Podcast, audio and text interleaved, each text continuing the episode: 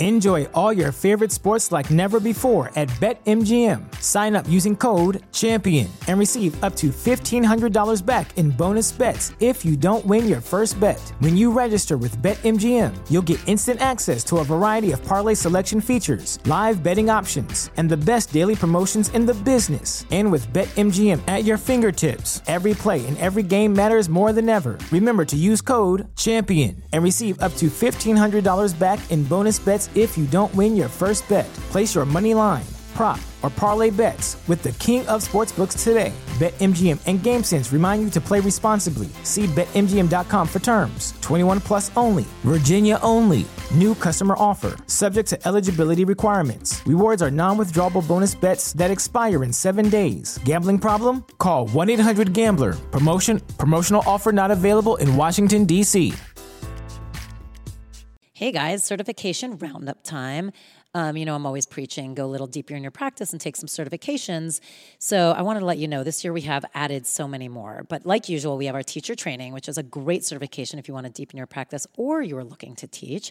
We have Reiki certification at all levels. Our sound certification's been added. So if you want to learn how to play the bowls, that's for you. Akashic Records, both basic and advanced. And intuitive healing, which is always one of our more popular ones that we run a few times a year.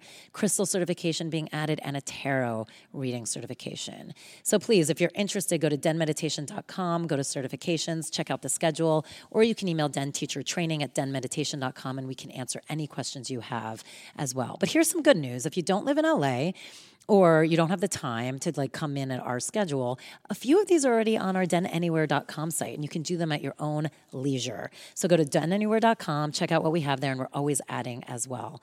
So I hope you join us this year and get certified.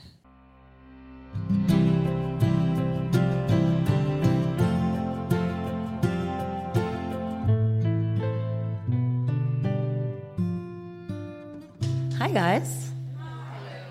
Um, welcome to Den Talks Live. Oh my God, it's so fun doing these. I love this one. I feel like there's a good vibe in here tonight. I can just feel it. So thank you for that. Um, so tonight is about soulmates. And just to give you guys a rundown again, just in case you didn't know, it's kind of like the plane. If you're going somewhere else, you might leave. um, just you know we always do this. We're going to start with a beautiful meditation from ryan. We will do a q&a at the end so get those questions ready. There's only so much i can ask and i know you guys all have dying you know questions that you want to ask and these are brilliant people so please get them ready. And then we always like to gather afterwards and we'll have some light bites and drinks and a chance to like talk to each other some more. But i'm so excited to have this conversation because i do feel like it's one of those that just has mystery around it. We were talking about it earlier. I mean no one really truly knows the answers, right? So it's going to be great to kind of pick these brains that all come from very different perspectives. And then again, I'm sure we'll hear some of your perspectives as you ask questions. So let me introduce these awesome people. Ryan Weiss, who I feel like we go to often for our relationship questions here at the Den. He also has a relationship workshop on denanywhere.com. He's a spiritual coach, right? You, you make people's lives better. He's a spiritual advisor, a life coach, and he's just awesome. And if anyone didn't hear, we were just talking about earlier too, when we did the panel on sex. That was a great panel, and he was awesome in that. So please listen to it. Yeah, we have. By the way, all these people have done episodes, so please go back and listen to all of their episodes on Den Talks. Jill Willard, an intuitive, a medium, been featured on Goop, Mind Body Green, Women's Health. So excited to have you here and also a dear friend, Katherine Woodward Thomas, whose episode was very early in our. I was so nervous to interview you, by the way, because she's like one of the smartest people she's you'll a sage, and she's such a sage. And I remember, and even though we were friends, I was like, I've got to know my shit. like, I really felt like I had to be so prepared. Her episode is fantastic too. New York Times best-selling author of Conscious Uncoupling and calling in the one. So we are so lucky to have, yeah, right? And so we are lucky to have all of these beautiful people here. So I'm going to start with the most basic question, which is, and we'll just go in order. Oh, yeah, sorry. See, this is why Ryan's here, you guys. Let's start with the meditation. Thank God he's running the show. I right? think you need it. and I think I need it. So, Ryan, please, will you lead us in a meditation? Sure. Hi, everyone. So, if you feel comfortable to close your eyes, I mean, you are welcome to, no need to.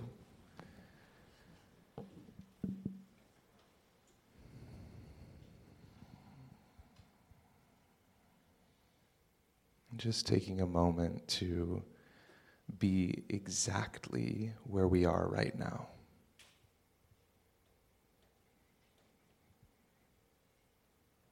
You may take a couple of deep inhales and exhales. You may notice where there's any tension and just bring some relaxation into those places. You may notice the activity that's going on in your mind. Just bring some attention to it.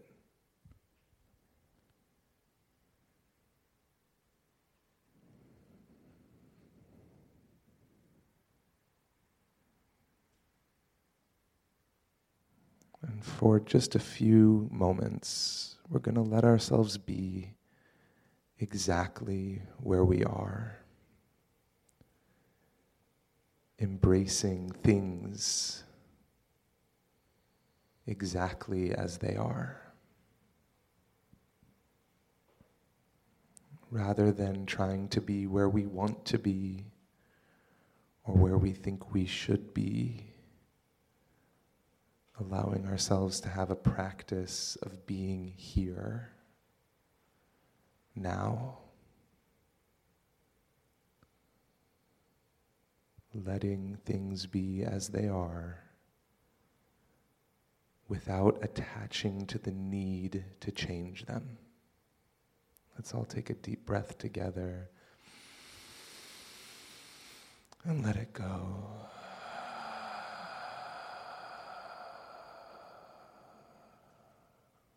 Let's do that again. Deep breath in and let it go.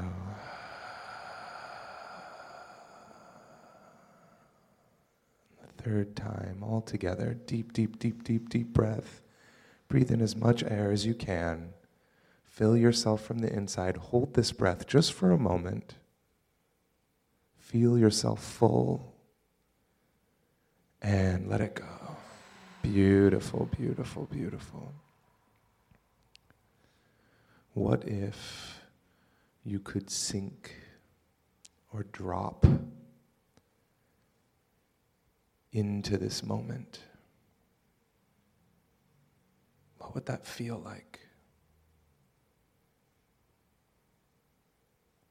And what if this moment is here to hold you?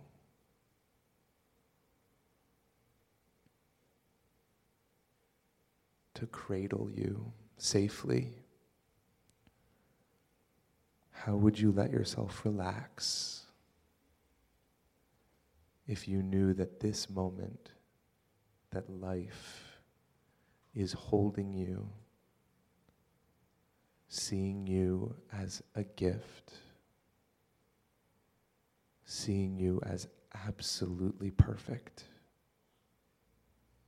and seeing you as the miracle that you are? How would you let yourself relax?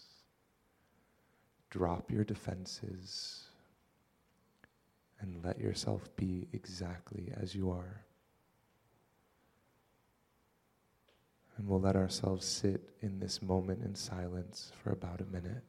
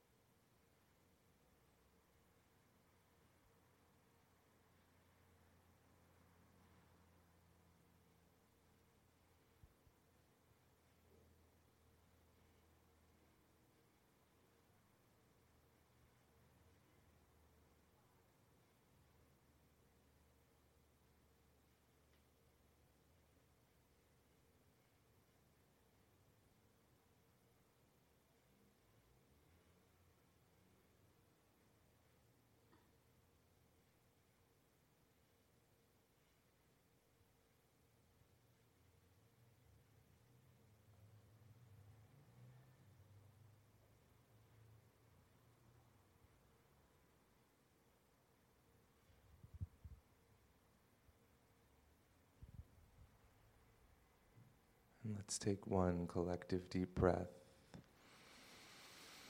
and sigh everything out.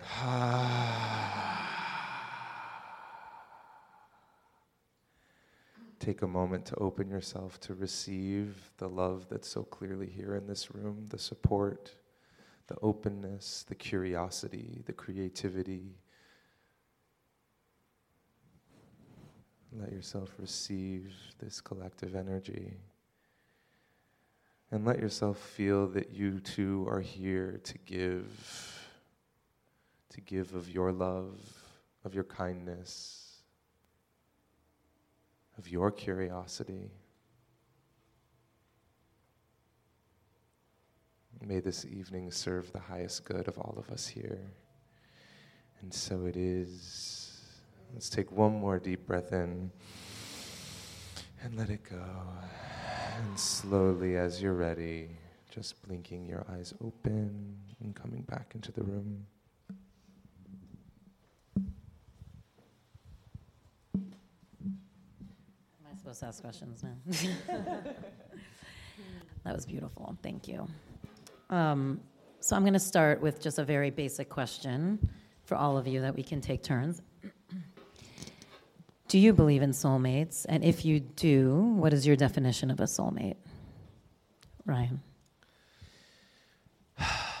okay. I know it's hard after a meditation. So yeah, I, I certainly believe in the idea of soulmates. I don't know that I believe in a soulmate, um, but I'm a student of a text called A Course in Miracles. Um, a Course in Miracles says every relationship is an assignment, which to me means that the energy of life, God, divinity, creation, is doing the assigning. And to me, those assignments are our soulmates. And the Course also teaches that the purpose of relationship is for our mutual healing.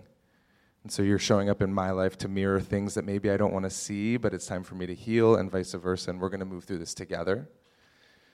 And so I think soulmates show up as coworkers and friends, and my dogs are certainly my soulmates, and my partner, and uh, so, yes, I believe in soulmates. What do I think about them? I think that they're probably the most important thing that we have on this earth for our growth. Amazing. Jill, do you believe in them? And if you do, what's your definition? Hello, everyone. Um, I, I do believe in soulmates, and I loved your definition in the Course of Miracles. Um, that said, I feel we also have choice in the matter of where we are and where what we're centered in and then what we're bringing in in our soulmates. So we can bring in kinder soulmates, I believe. We can bring in mates that not just see what we need to work on, but also all the good stuff and the joy and celebration. So I think we often bring in our energy matches of where we are, and that becomes our soul mate at the time. To clarify soul, the way soul comes in in the readings I do, and please, we can believe whatever we wish. Souls aren't one soul and one soul and one soul soul is all of nature and more the all, more like air or universal energy is in us. There's not, the universe isn't out there. We're part of the universe. So I just want to clarify that it's also bringing it in and up in the joy of all the love and not so much just about the pleasure, which is more in the lower regions of our primalness or brain. So just to bring it up. And then the of love can be our soulmates in this wholeness that's so beautiful and of whole love. Great. Katherine? Wow, that's beautiful. Thank you, Jill. And Ryan, thank you. Um, as we're talking, I'm just having a new thought, so I've never actually shared this thought before. so let me see if I can articulate it. And I just want to acknowledge that during the meditation, I was really clear that. Um, that I not only believe in a soulmate I, I, or soulmates, um, I believe in soul tribes. And I think that you've created a soul tribe and that we're all here together inside of that way that we're woven together. So I just wanted to um, thank you for that. And um, but the thought is is is you know I work with people helping them to call in love into their lives, and a lot of the a lot of what people do is they create lists of you know what we want in a partner. We want them to be successful, and we want them to be vegan, and they have to meditate, and you know we can get very detailed about these lists that we think that we want. And I think that a soulmate is different than an ego mate. That's what I just want to say. Okay, so so when we're talking about soulmates, we're talking about in the context, the larger context of the evolution of relationship. And it's occurring to me, this is a thought that's new. It's occurring to me, wow, we live in this really privileged time where we can even ask that question.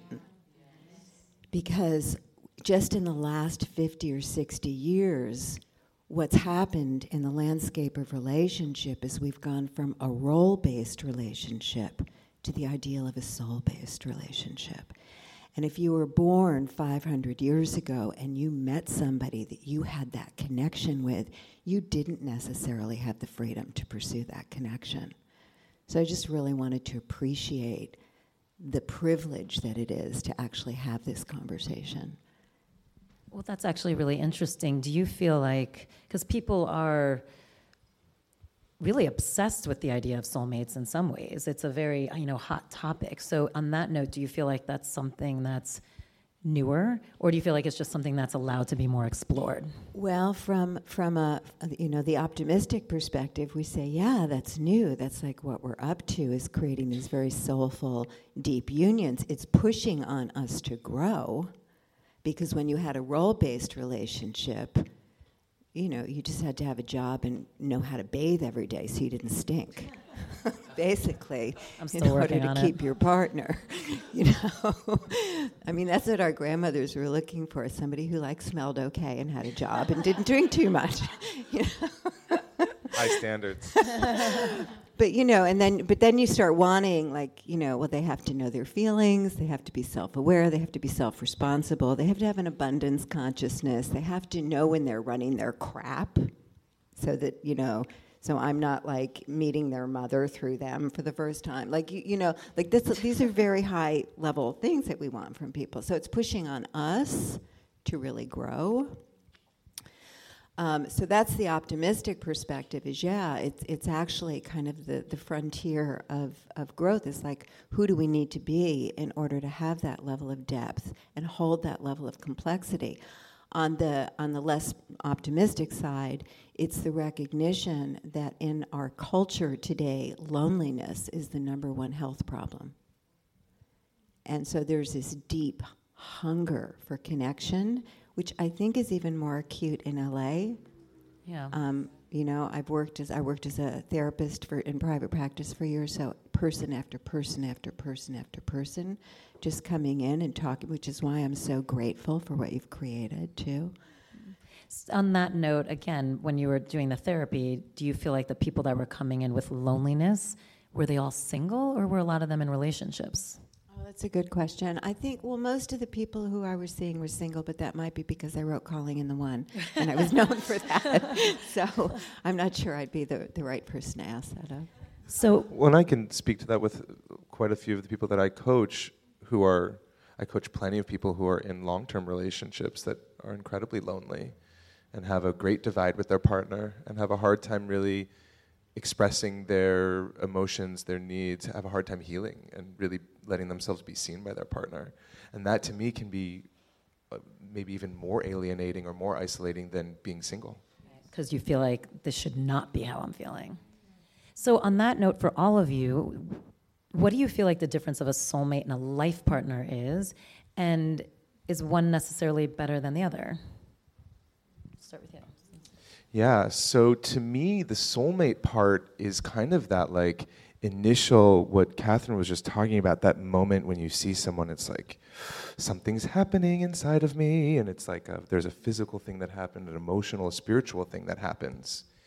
To me, that doesn't always mean that you've met your life partner, because um, you could be a, you could have this incredible connection with somebody, and then in terms of life partnership, I want to, me personally, I want to be with somebody who's done the work, who's ready to be at those levels of consciousness. They don't have to be perfect, but I want to at least know that I'm with somebody who's done quite a bit of their attachment work and is aware of their wounds as they come up and knows how to communicate and and um, is willing to work on communication and is in some kind of therapy. Now that's my personal preference, and I found someone who is those things.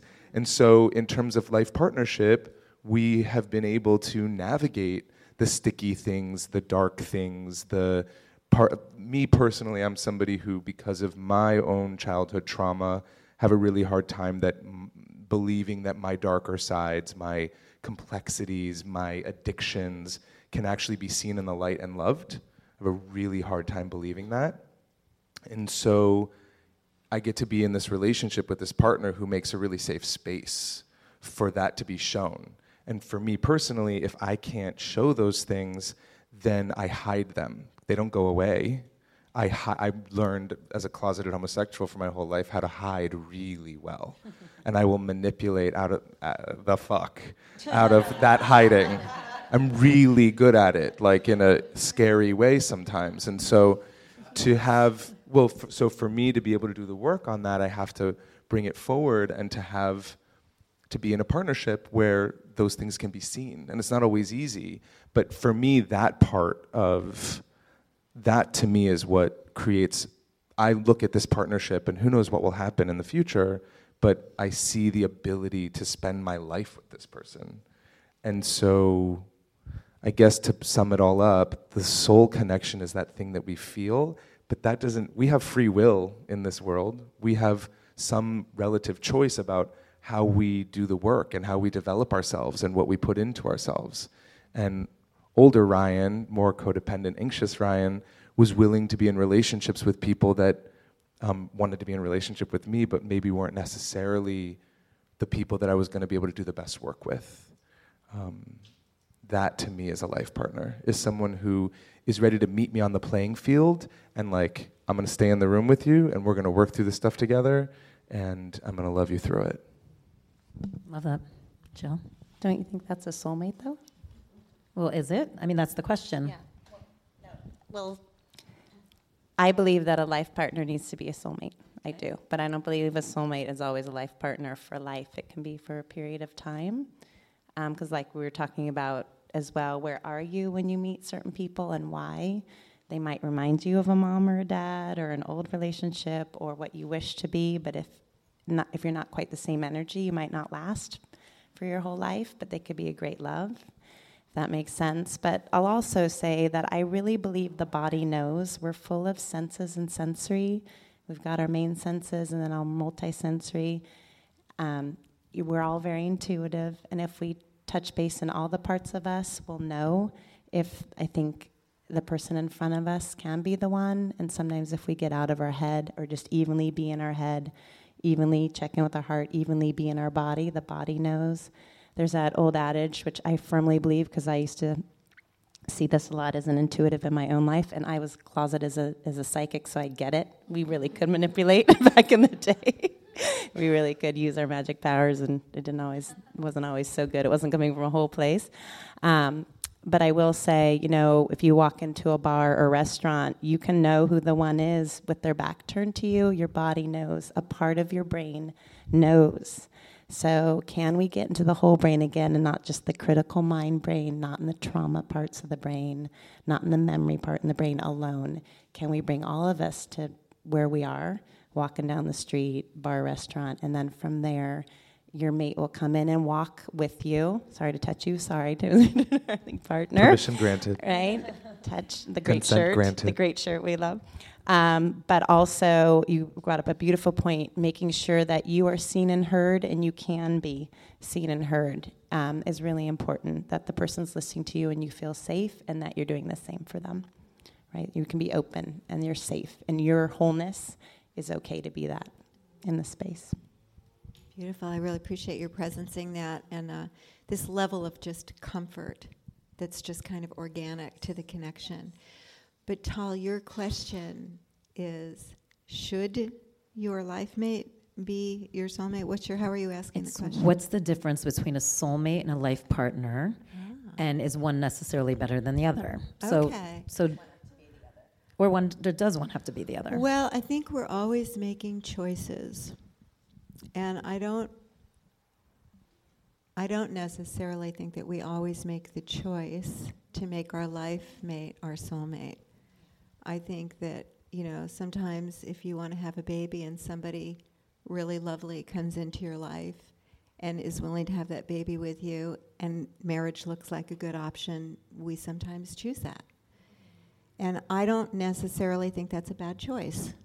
I think that that could be a good choice at times for people. So I like to, you know, just remind us that we're constantly creating our lives. But I will say that it can be very inconvenient to have made that choice and then meet your soulmate.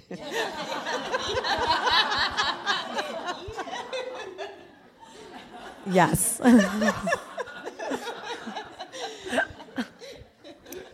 So Bruce Lipton, you guys know who Bruce Lipton is. Mm-hmm. I'm in a group with Bruce, and Bruce is married to his soulmate.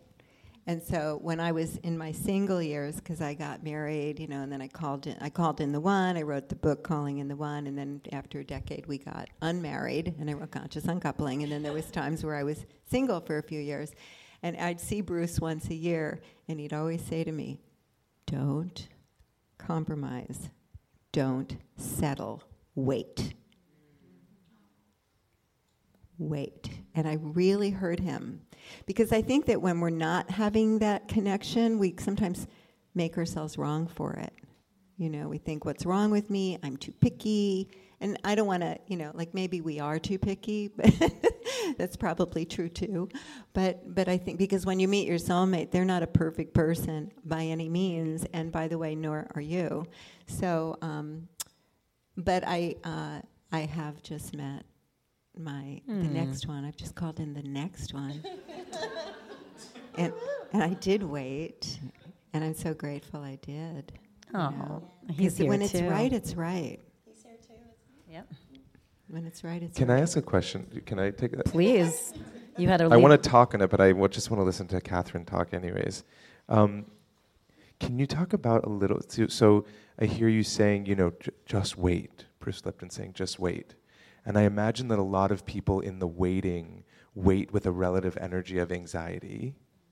Can you talk a little bit about like how you energetically wait? Yeah. Like what? i- How do you, while you're waiting to call in the one? It's hard for all of us when we're in the process of creating something that we've never quite had to really hold the high watch that this is even possible. And it's very easy to go into non possibility, which is why I really, you know, when I wrote Calling in the One, I wrote it to do with a circle of friends, because particularly dating is not for the faint of heart. Dating can be very challenging, especially in today where we kind of get into the, the, the objectification mode where relation people are like a commodity and this whole concept of like people are a marketplace or you have to quote unquote market yourself. So, um, which is, you know, very, very hard on the heart. And, um, and there's a lot of disappointment that can happen in putting yourself out there and really being willing to show up. So um, we all need people to really hold the high watch and to support us during that process. So right before I called in Michael, um, and here I am, I have thousands of students who have like done calling in the one. I'm like, you know, the, the, the, the big queen about how to do this. But I was really pressed, hard pressed to hold possibility for myself. I'm like over 60 who, you know, I'm so well known. How much pressure is that on a first date? Oh, she wrote calling in the one. I mean, I have people And conscious And uncoupling. conscious uncoupling, right? That's the more fierce one. I know, I agree. You're a hard first date. I mean, I She have knows people saying everything. really crappy things to me. Like one guy who's like starts rubbing my feet, who I think is in another relationship. When we're talking, we're on the couch. He st- picks up my foot. He starts rubbing my feet, and I said, "Look." Um, and I'm confused because I think he has a girlfriend. I said, "So what should I make this mean?" He says, "Oh, oh, I'm not the next one. Oh no, I'm not the one. I'm not the one." You're like, then lay off Yeah. the feet. So I had a lot of reasons why it wasn't for me. But here's the thing: anybody who's going through it, I, I, at this point, I know we all have at least ten reasons. you know, like, oh, but I have this kid, or I have this debt, or I have, you know, this health issue, or I have, you know, whatever it is, or I'm this age, or you have, but you haven't seen my thighs, or, you know, you know like whatever it is. So, you know, now I know to not pay any attention to any of that stuff. It's just, it's just a state of non-possibility. So what I did this time is I called up a friend at one point, and actually when I called in Michael, because you know, we're weaving the future all the time. So we do that with our words, with our actions, with our choices. So you put a future out there, you know, to, to find the one, to be in a great relationship, and then you start navigating your way to that future one step at a time. And uh, so I chose to do like a, a vision board in music because I'm a singer songwriter. So I was working with anyone know the Corin brothers? You guys know the Corin Brothers? Anyway, I did a CD with the Corin Brothers. I got really fortunate, and they wrote music for me. And, and what I did is I wrote the uh, relationship into existence with the lyrics. And so I called up Isaac Corin one day and I said, I'm really stopped. I can't write this song about the having of love. This is me calling in the one queen, thousands of students. I can't write it. I don't believe it's possible. And so we talked for a while and he got me into possibility. It was so funny because at one point, you know, I got into possibility, and possibility feels light, right? Like you're in possibility, it feels like, oh, the Red Sea just parted. Everything's light. I can do this. And, um, and, then, and, then, and then I go, oh, yeah, but then this thing happened when I was four. He said, no, wrong direction, wrong direction. Stop, stop. Abort, abort. So I got it, and I just stayed in possibility. I wrote this beautiful song the opening lyric sitting by the fire on a Saturday night, reading David Whyte by the flickering light, I look up and you're smiling. And I met Michael, and he didn't know this lyric or this song, but within three weeks, he sent me a David Whyte poem. It's amazing, right? Magic. So there's like there is magic and synergy when you when you meet when it's right. So well, let's talk about that. What? How do you know when you meet a soulmate? How do you know? Jill, you're smiling. Go ahead. I love talking about this. oh, well, I think I feel we know on the levels of what we want to call it, like there's possibility or there's joy, excitement, but, and I will say on a physical element, we know, on an emotional feeling or energy and motion, we know, on a mental or intellectual way, which can be listening or sharing and agreeing and non agreeing, we know. And then on spiritual, or we say spiritual means connection, which some of you know I teach in the brain, and that's really up here, like in an nth factor, like there's a lot of magic or things you can't describe why you're syncing or the all the synchronicities, or if you believe in God or nature or mediumship, all this and help that is on earth and friendships that your friends really enjoy them and they enjoy how happy you are how joyful you are, you know, family does. It doesn't have to be everyone, because sometimes they say check an intent. Why? It could be someone that is in love with you who says we don't like them, or a family member or friend who isn't in their soulmate capacity. So there's envy and that, which is okay. So a lot of times we teach intention and offering is very important. So we tend to a lot of times say my intent is I want a soulmate, but bring them in or have he or she or they come in instead of like, well, what are we showing up as? Which I think we each talk a lot about. What's the joy and love or vibration in us? And then you'll get a match that's whole, that's physical, emotional, mental, and spiritual, and not a lack anywhere because it's even if you disagree or you don't like something, it's really okay. You love them anyway. You're not overthinking it. There is an adage though that a dear family friend's mom said, and I don't know if she's here, if Lo's here, but her mom used to say, if you don't like their nose at the beginning, you're not going to like it months and years in. so if there is something, I would early on be like, why? Maybe it reminds you of something energetically, and you can remove that old trauma or memory. But maybe you really don't. But I will say back to earlier too, you will love their scent you will like sleeping next to them. You'll like holding their hand. You'll like looking into their eyes. The body does know. We're so intellectual now. We're way too intellectual. We're far too critical. Critical mind is overstimulated and over intel. I need them to be all these things, especially in this city because we're so external. And we teach a lot that the left brain's external or more masculine, non gender, just more physical, mental. Right brain is more energy and motion and connection. So if you have both sides of you going, everything's going to be great. And when it's not, you're going to work through it and lubricate and work out from there very well. So it works. And your body, mind, spirit, soul is all for it. And it's great.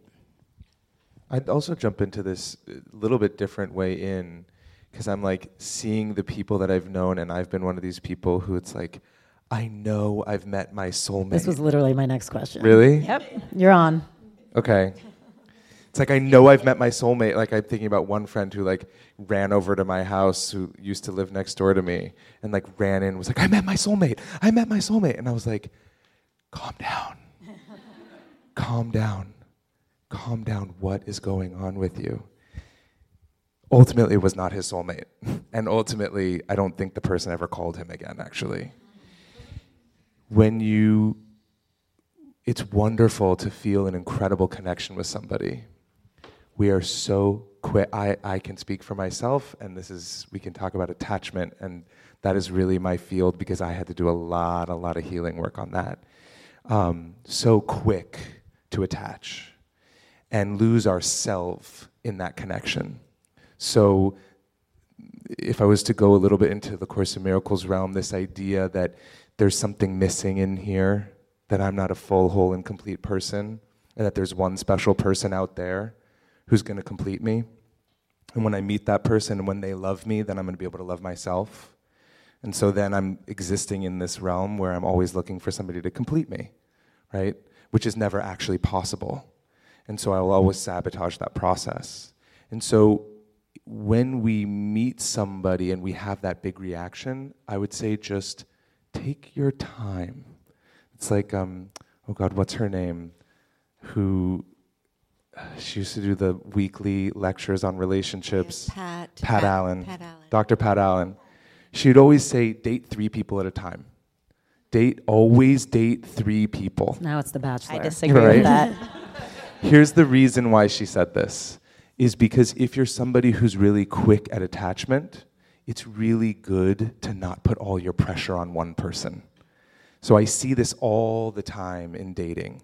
It's like I met the person and, and I'm really intense about it, and my whole life, my focus, my thoughts become about that person. And so to have a more balanced approach of I met someone really, really special, and I really, really like them, and I'm really, really interested to see where this is to go. And I'm fine if it goes the direction I want it to go, and I'm also to be fine and heartbroken and upset if it doesn't go the direction that I want it to go, but I'm to be okay too. And if this isn't the one, it's preparing me for the one. And I think that's really important that we not get so early, quickly attached to this is my person, because that can set us up for quite a hangover on the other side. I love that because I was going to ask the question, which you basically answered, and I'd be curious if you guys have it. How do you differentiate the feelings of just that adrenaline rush of people who just get so excited when they start dating someone versus what you guys are talking about? You feel it in your body of meeting a soulmate, and that's kind of what you're talking about. But like, so is because everyone keeps saying you feel it in your body, but you feel that adrenaline in your body too, which is why a lot of people dive headfirst. Go. Well, this is still part of your body, you know, and I believe, or I think science proves it finally, that the gut is a, connected to your vagus nerve, which is connected to parts of your brain. So I think there's a lot to it. If you're feeling too much adrenaline, you're usually in fight or flight, or thinking too much about it, or in critical part, or intellect, like we talked about, or intellect. And are you coming from old wounds? So I think you can be very excited for those. Has everyone here been in love? I mean, from like zero or one to right? I actually think it's incredible good feeling, and not a lot of logic comes in, at least at the beginning. But I, I agree if it's if it's a lot of adrenaline, just also to check with yourself for fine. Let's breathe. Let's see this clearly. Let's get our faculties back together. Because if it's coming from too much of that, that's usually coming from a place of more fight or flight or old memory or old attachment or it reminds you of an old relationship that might not be healthy. But if you're connected to that part, and then your heart and nervous system, and then the front of your mind, which I really believe connects us to a lot of support and synchronicity and drawing in family and friends and kind of the balance of things, then, then you're fine, even with some adrenaline going. Um, and maybe someone just needs to hug and you know get in there and say okay i hear you but let's calm down. But love is so good and it's so exponential that sometimes i think we talk it down too much and we rip it apart. And then sometimes we're relying too much on it from that and it's not coming from a whole healthy place. One sentence i'd like to throw in there is maybe one thing that would be helpful in the process is um, when we start getting into the mind of like i've found the one also am i remembering that i'm the one that just that constant that. check of am I remembering my worth, my value, my love, that I'm actually the one. I just want to put in a little plug for character as well. Expand. Yeah, because look, I think we can meet someone that we have this soul contract with, that is uh, a soulmate. We have this depth connection, but we all have choices in our life about whether or not we're going to grow our character into a place and become a person who's trustworthy with someone else's heart. And you might meet someone that you, you know, have all that resonance with, but if they haven't developed their character, that's quite a that's quite a dangerous combination actually.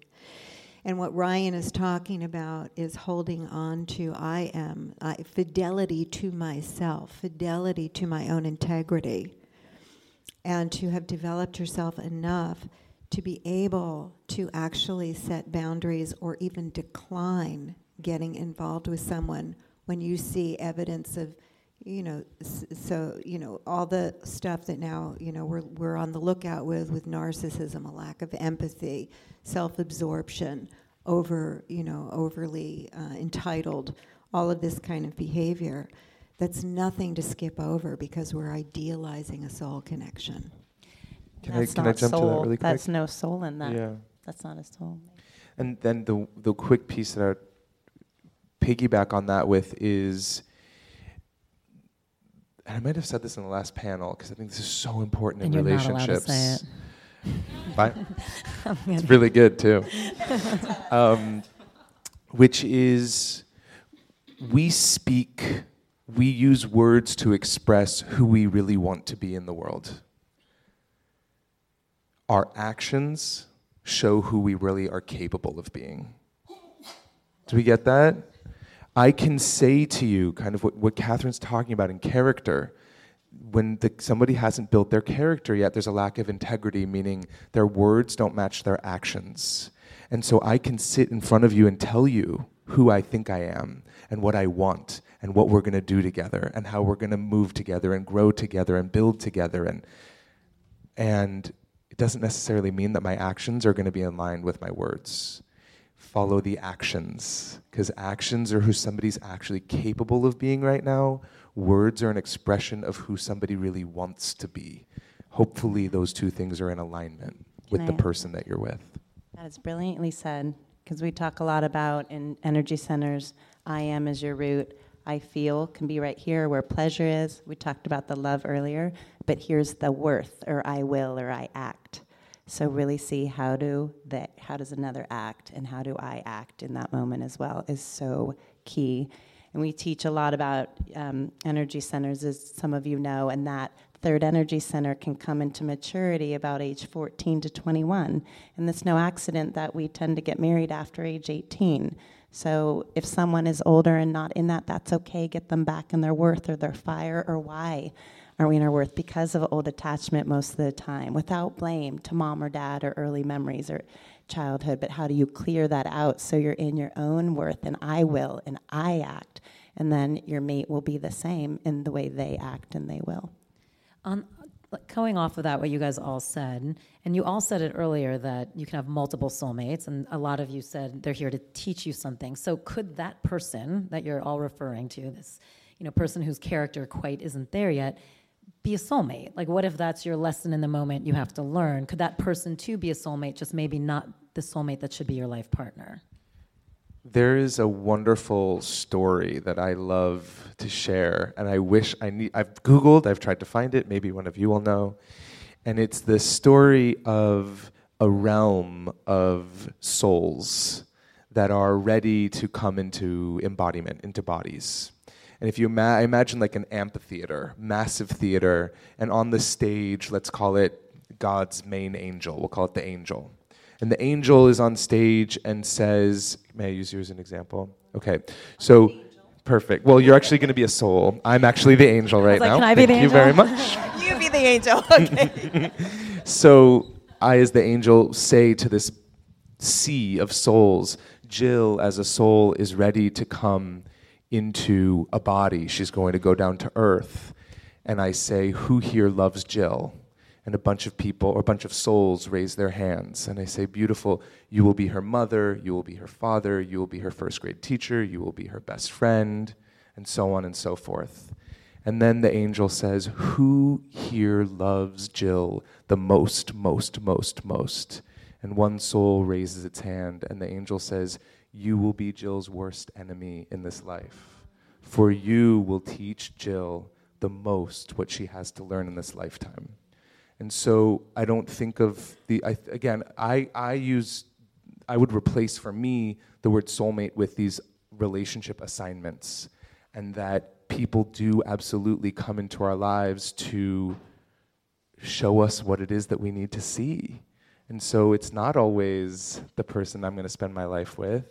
Sometimes it's the person that is needing me coming in right now. This is a big one in my coaching.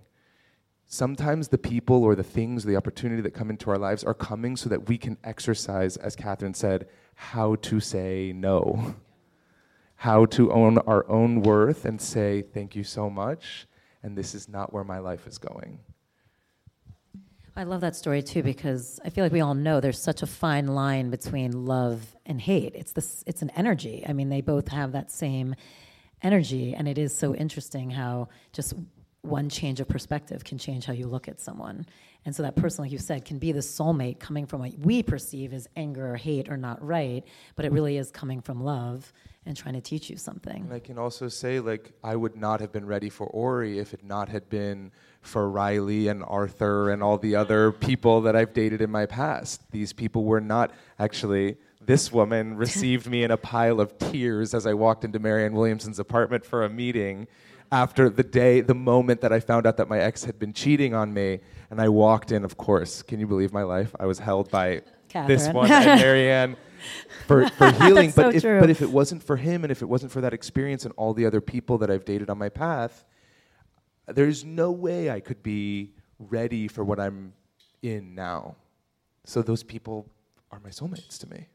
So and on that note too, coming from and I know you don't believe in multiple lives, so com- I don't. But I do want to say one thing on this because I think Okay. we're forgetting soulmates are of love. It's not just lessons or teachers or hate. I think soulmates are really of love. So just we don't want to forget that. Because in energy centers and in intuitive work, the way it shows it is um, like and fear, or we, I don't believe love and fear in the same place, or love and hate. It's that's down here. That's in polarity and in binary thinking. But love is all love. So just want us to remember soulmate is a good thing, and being in love and having one partner, if you're going to choose one partner, is a good thing, not just. well then on that note, when you're with a soulmate, does that mean So I think it's where you are and where your choices are. But because we're moment. human and we're learning, what happens when you're with your soulmate and it doesn't work? I don't out? think That's- soulmate. th- and that's that's what in conscious uncoupling call I go going from soulmate to soul hate. Yeah. But I think that that's an attachment phenomenon. It's attachment. It's attachment. It's an attachment. It's attachment. Well, what but but what I mean by that is that nature has kind of designed us to stay connected. and to heal, I think too, right? It's a different point. Okay. So nature has so if uh, uh, like a thousand years ago, if we wandered away from our tribe, we would likely die. So when we have a breakup, we feel like we're going to die. And nature has kind of hardwired us to stay connected. I mean, actually, what's happening in the brain when somebody rejects us is that our bodies get flooded with hormones that make us fall in love even more. And we all know that's true, right? I mean, seriously. Well, because we've all been the friend on the other side where all of a sudden the stories are like, but, oh my God. But it's because amazing. nature wants us to run after that person. So these are biological impulses that we're hardwired to stay together. So I think the soul hate, where we start to hate the person that we loved, is really kind of a trick of nature to keep us bonded with that person because it's just as engaged. Right. It's energy. It's just as engaged. We're thinking about them just as much, with just as much energy. So it is the flip side of that. But it's really an attachment phenomenon. So, what conscious uncoupling is an offering of is how do we have a breakup that's in alignment with our ethic of love? How do we do that? If this is happening in our bodies and in our brains, how do we actually do this in a way that isn't going to do great damage to ourselves and to others? Because we all know that when we get ourselves all crazy, you know, around our big emotions in a breakup, that we're liable to do things that are hurtful and we're liable to set karma in motion that we and our kids, if we have them, are going to live with the consequences, sometimes for years to come. So conscious uncoupling is a way to hold that, to go deeper, to to you know, but but forgiveness is not the first step. Forgiveness is the last part of the process. There's a whole process that we need to go through about how to actually hold ourselves from depth, take responsibility for our 3%, because you know we always blame the other person. So I'm not going to get into an argument about that because people behave badly at the end of love. So, so what, what's our 3%? Because then we want to graduate. You know what? I gave my power away to that person. I gave my power away. This is exactly where I did. I looked to them to tell me if I was okay or not, as opposed to became self defined. And you know what the amends is and the growth? I'll never betray myself like that again. I'll always ask the right questions. I'll always uh, stand up for myself. I'll always listen to my own knowing. I knew this. On the first date, I knew this. I skipped right over it. I talked myself out of my knowing. You know, there's always that, right? So we have some work to do inside of ourselves to kind of be able to process that through and not get stuck in the hatred. But can that be a soulmate, though, that you are consciously breaking up with? Yeah, I think, you know, we have a myth that, that, that it's time to start to really examine, which is this happily ever after story that we all kind of covertly hold ourselves and each other accountable to. That that's what true love would look like. And um, and if you know if you if you actually de- really do some research on happily ever after, you find out that it, it was only born 400 years ago. It's not like God made the mountains, God made the sun, God made us to live happily ever after. Human beings have partnered with each other in many different forms over, you know, over the thousands of years that we've been on planet Earth. And there's kind of endless creativity about how to do that, how to form, how to belong to each other, how to raise children, how to, how to survive and how to thrive together. But happily ever after was actually, you know, these, these myths come out of social constructs of the day, like what's happening. Any paradigm comes out of really the problems and the breakdowns of the time.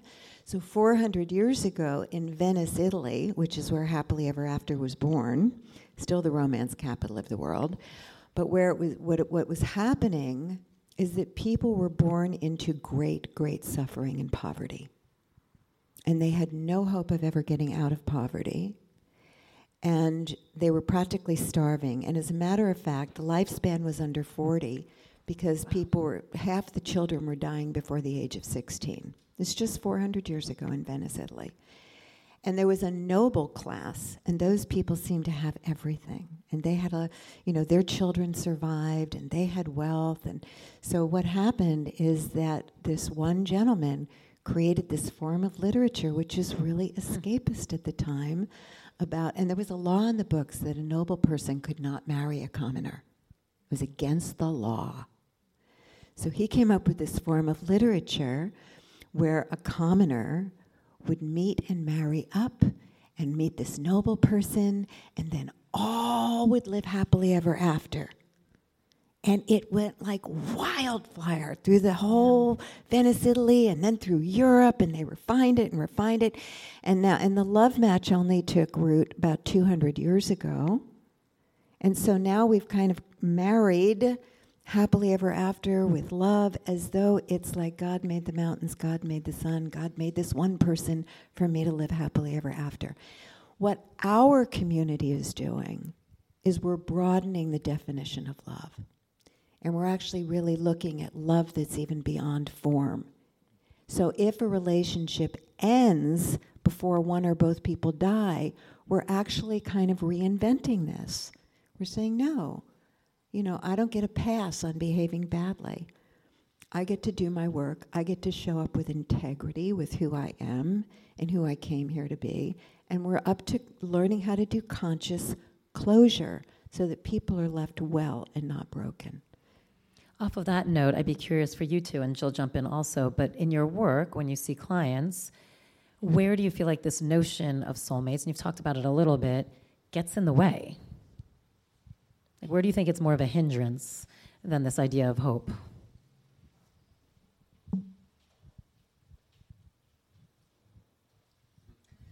Well, I think our I, I think our, our ideals um, and and kind of the way I think like we we we kind of we confuse these kind of um, societal constructs like upward mobility that's inherent to the happily ever after myth with a soulmate.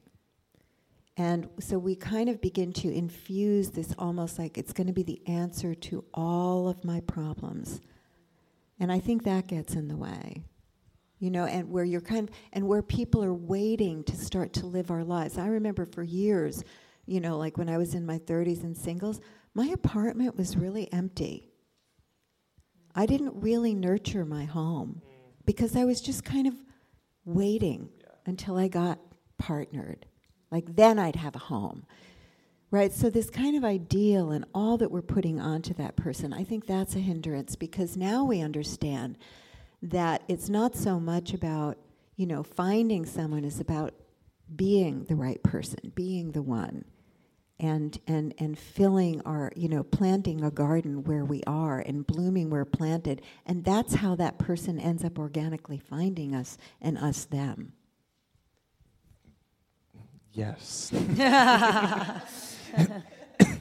I had a, a, someone who I was saying somebody that I worked with, I was, and I was saying that uh, they asked me what I was doing over the weekend, and I said, um, "Gonna go on a hike, and we're gonna go to the farmers market, and we're probably gonna go to the movies." And this person said to me, "God, I just wish I had a boyfriend so that I could do all those things with him."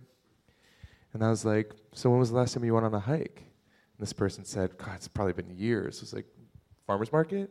Yeah, I don't know the last time I went to the farmer's market. I said, Where the hell do you think you're going to meet the person who wants to go to the hike and the farmer's market?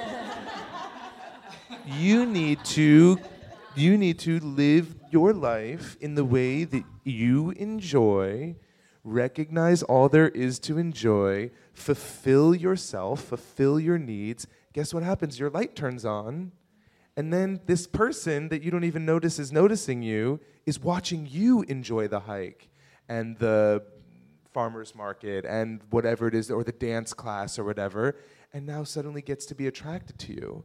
But they don't get to be attracted to you when you're not in that sense of fulfillment, when you're not doing the things that you want to do. And I've been that person too. It's like, I'll be happy when.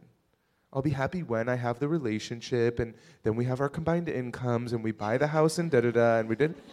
And it's like my happiness is not dependent on. It, it really feels like our happiness or our sense of fulfillment is dependent on when this happens, this happens. It feels very real in our experience. It's just not, though. That's just not the truth. I can curate I can facilitate a life for myself. I may have to move through some stuff before I start really feeling it, but I can, independent of things, right? It's, I'm thinking about this Tom Shadyac documentary called I Am. Did you ever see that documentary he made like 12, 15 years ago? There was a gentleman in it who was talking about how it takes very little stuff that can actually make somebody happy. That it takes a roof, a bed with a blanket, and some food and things beyond that actually do not bring relative happiness. And so, if I have my basic needs met, which hopefully everyone in this room does, then it's up to me from that point on to curate for myself, to really ask the question what do I love? What brings me to life? And if I'm in that space and in that energy, I'm super attractive. So, on that note, it's you know, and we, you guys have all been kind of talking about it a little bit. How what is clearly self love is very important in this entire thing. So let's all talk about that a little bit more because then I want to go to, you, and you're all kind of talking about this vibration as well, especially you. But can you expand a little bit more on just this idea of self love? And then all, I want to hear from all of you. Like, soulmates are out there, clearly, from what you're saying. They're all out there. You have many of them. They'll come into your life, but you're going to attract the one that's right for you in that moment, that's going to be best for you based on where you're at. So, can you talk a little bit more about how important it is to really go can into I, yourself? Can I just say first? one thing about Please. that too? It's it's also we have to remember that relationships are not fixed. So it's not like you're going to meet somebody and then what the dynamic is between you is kind of a done deal. Exactly. Okay? So what what we're doing during that in between time when we're holding the high watch and you know staying in possibility to generate the future is preparing for the relationship. We're we're doing our healing work. We're um, we're making our uh, we're we're growing our relationship skills beyond what we were taught as children. We're, a, we're students of healthy love. We're students of healthy attachment. Because when we meet that person, it, there's kind of a spectrum of what's going to get generated. Right. And I love that Right. too because the other pitfall I could see is people thinking a soulmate is quote unquote perfect and therefore not allowing any room for anything that might not fit in someone's point of view of what perfect or perfection is, which is not living up to your side of a relationship or, be, or providing what you can provide for your partner. So I, I love what you're saying. Can I add too? If you're hiking or going to the farmers market too, even if you don't meet them there, you might be at a bar later or Erewhon or Starbucks with the same glow, or just you start talking and you're like, I was just on a hike, and they said I'm going tomorrow, or I was just on one. So you're also generating a lot of synchronicity, or your energy will then attract like, even if it's not in the moment as well. So it's a win-win-win because you enjoyed your hike, enjoyed your farmers market, and you still will then attract. And I do believe you can manifest or bring in a favorite soulmate that is perfect for you. I do. I think you can. And it doesn't mean love is perfect, but you're in it and you feel whole and seen and heard, and then you're in it together. And that, I think, often you can see that right away if you're in joy and love and you've done your work to clear the old stuff. And then that can pull you through a lot of things as well. you pick up a beautiful soulmate comes in. We'll talk might about be- that a little more. Like if you're saying you can choose and bring in the more perfect soulmate for you, we'll talk about that a little more. Well, I just think I think some of us think differently, so I don't want to be confusing when we're saying different ways or counter cross out what someone else is saying. So I'm very aware of that. Um, but I do believe if you evolve into your maturity and do your work to clear what we're all saying and make choices in your day of what you'd want with your soulmate, for yourself, and for your soulmate, because then eventually, if you choose to grow a family or grow a community of friendships or go out to dinner with other friends or couples, you want it to be of joy. So when you find that joy within, you will get that joy without, I mean, outside of you. And then it's just joy and it's love and it's pleasure and peace. And a lot of people talk about that, you know, up on a hill as a monk or this or that, but you can have it here now in this present moment. And it's wonderful and it's whole. And even if there's something hard that comes up as we flow and grow, I love the growth mindset. So I love you mentioned that. You know, there's fixed mindset and growth mindset. You grow more together, you see it through, which I think in the older generations, I think actually above our parents' generation, because I think the baby boomers in our generation are pretty messed up about love. We're pretty entitled. We haven't seen a lot of war. We really are tight on people. We do not have a lot of forgiveness. They need to be all these things right? So if we can kind of get in the joy of the simplicity, which you beautifully said as well, you're going to attract it, and it's the nth factor, and it's so good, and it keeps growing. Even when you argue, you see it through because there's a space of love and wholeness and connection that's deeper, higher, full, or whatever you believe, and you see it through. And you also notice when we're mirroring one another, which parts of our brain are meant for, when it's true love, you're going to see yourself through those eyes and go, oh my gosh, I actually.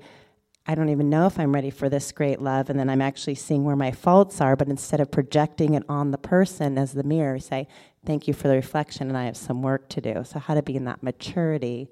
And our brains are met for it by the time we're 17, 18, and older, and 25. Truly, I think adulthood begins, or what we think when our brain is whole. So, give yourself credit and get up in there.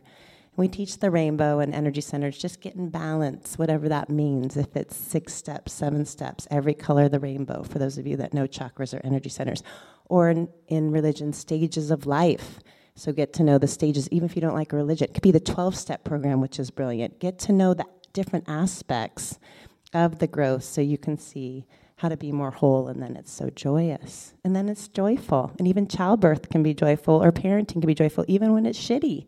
It will pass sooner because you'll also attract the joy or the right doctor or the right herbal care or the right juice at Erewhon. You know, it'll be there because you're in this joy vibration. You're going to get it back, and life gets easier, even when it's, quote, tough. So. Do you have anything else you want to add to that?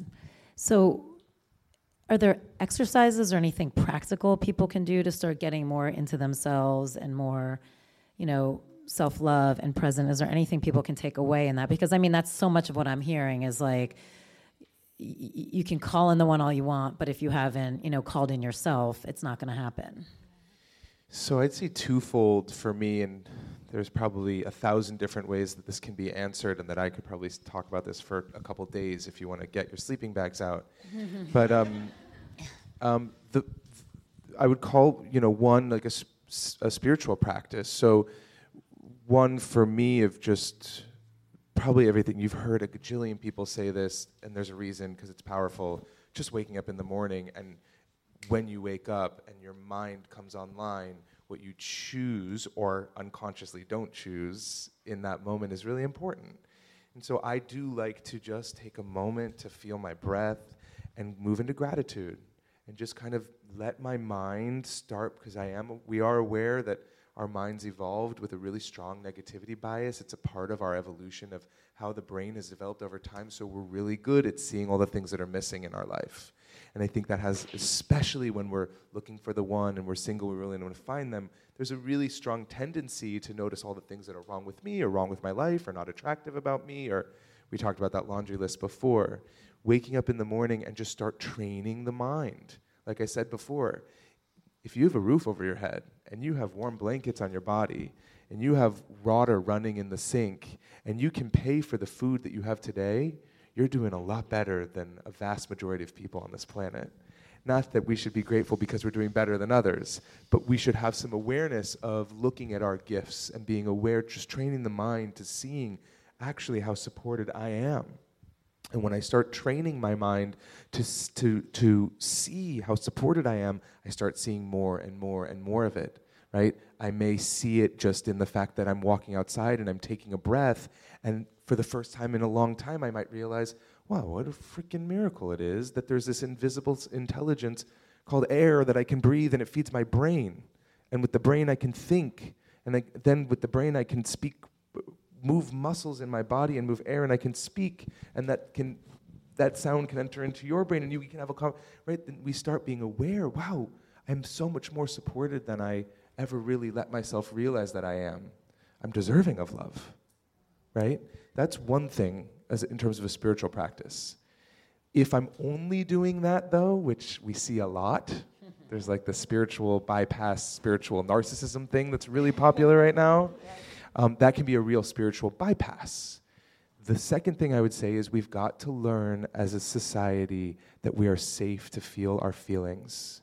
And a lot of us were raised in situations where we didn't have not not because they were wrong or bad, but because they were where they were at, right? In the same sentence, I can realize that my folks kind of messed me up and that they were doing the best they could, and that it still messed me up, right? Not a blame game. I always like to preface that because it can get a, a little triggering, but we didn't, a lot of us didn't necessarily have folks. I know for myself, I was raised by two parents who had who experienced severe, severe childhood trauma, but were of a generation where we didn't they didn't really know that was a thing that needed to get worked through.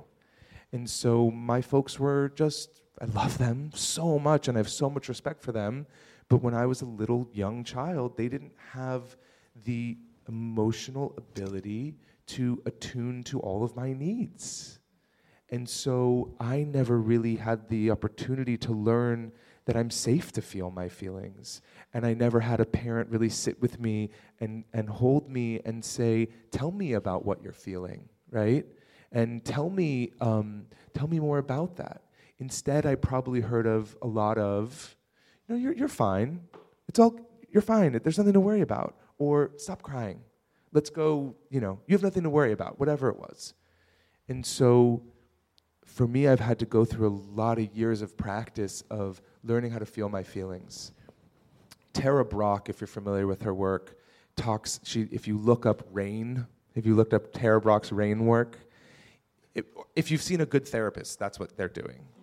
so rain is when you notice that you're having an emotion, a, f- a feeling, a, um, a sh- uh, the, an event happens, and you have a, I call it the fire that happens inside of me.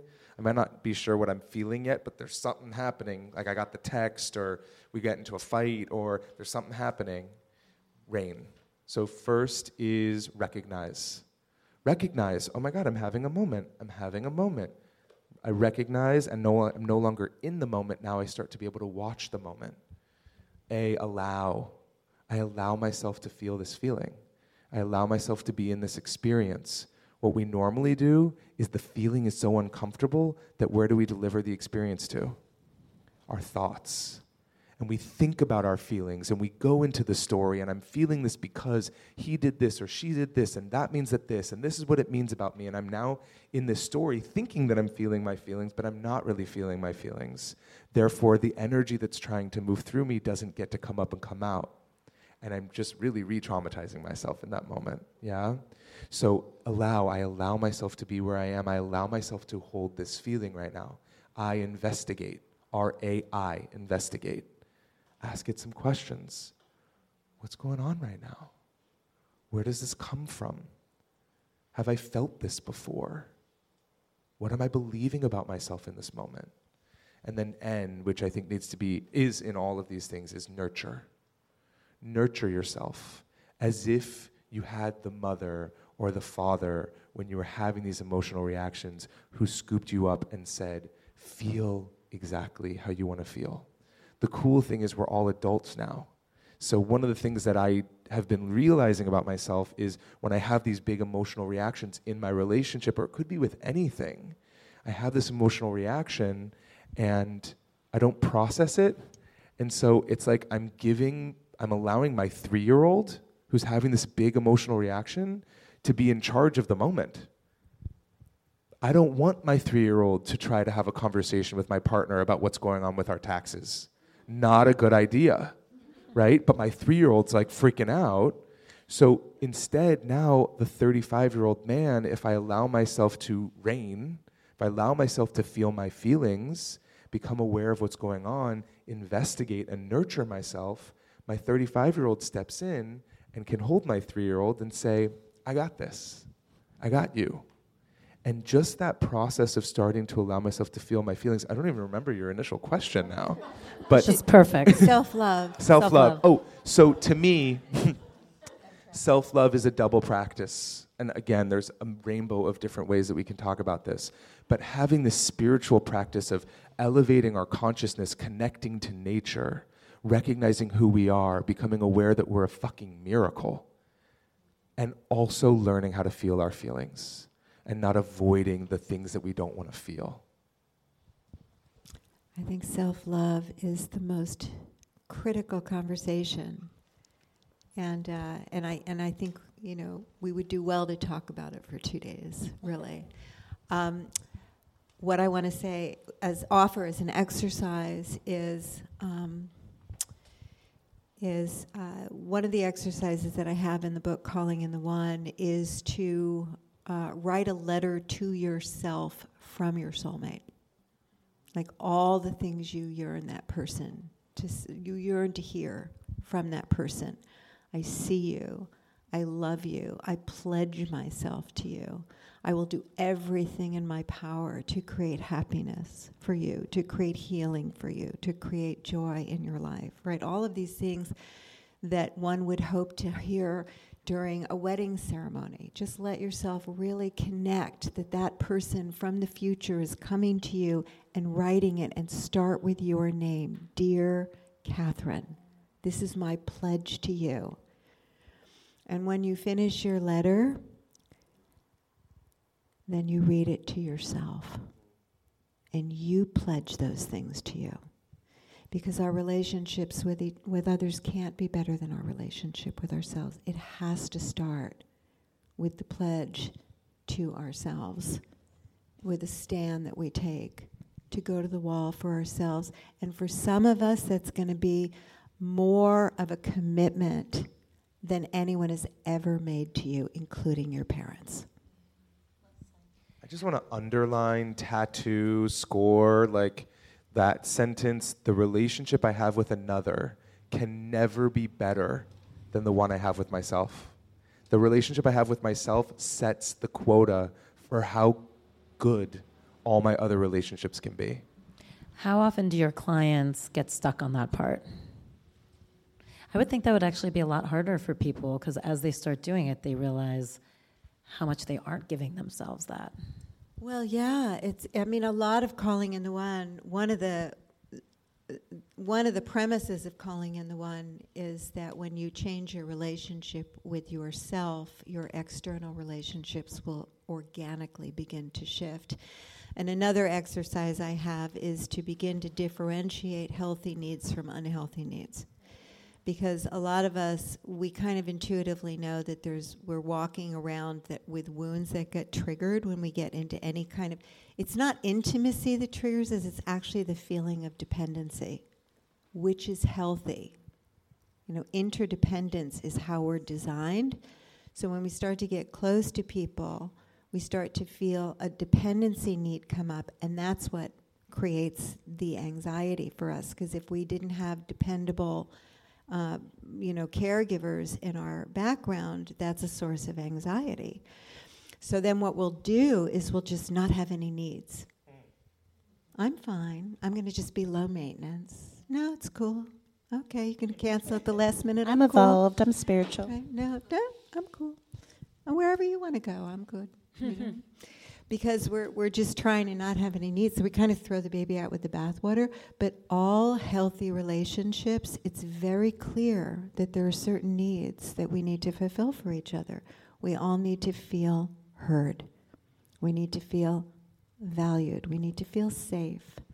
We need to feel um, that our feelings and needs matter to the other person. Like we, these are these are viable needs. So, actually, to start to differentiate what are your healthy needs and to claim those as worthy of consideration, as viable, and then to begin to take your own needs seriously. So start to even notice on a physical level what do I need right now? Well, I haven't eaten for 10 hours. Maybe I need some food. Or I'm actually tired. I need to go home early tonight or you start to notice what you need on an emotional level. I think I need to just stop working and call a friend because I could use a break. I need a break. I need to connect with somebody. And then to actually prioritize that, to begin to honor your own needs because that is then creating health in your own relationship with yourself, which becomes the foundation for creating that with another person. Did you want to say something? I would just say also let yourself be loved by another. So let love in and let people love you. Because I think we don't realize that a lot of times, especially in our culture, we don't let ourselves be loved. So that's an important thing. And that was very close to what you said about the different ways to do that. And then we talk a lot about interdependence is the same, inter, not codependence, but interdependence up here is the same as marriage or love a fourth energy center or just a maturity. You know, some people think it's marriage and religion, but it's kind of a, a step along the way that's a beautiful whole step. And once you're self actualized or you're feeling whole, then you can be interdependent if you're feeling whole or you're whole and self regulate and take care of your needs and let others also help take care of you because that's a form of intimacy. Then the other person will be whole and do the same out of love and wholeness, not out of the codependency, you complete me, I need that. No undercurrent um, trickery of, I say I'm doing this for love, but it's really because I depend on you or codepend. It's an interdepend, a wholeness that really comes in our adult life. And to really know that you're doing that for yourself as well, but you're also letting yourself be loved, letting yourself be touched.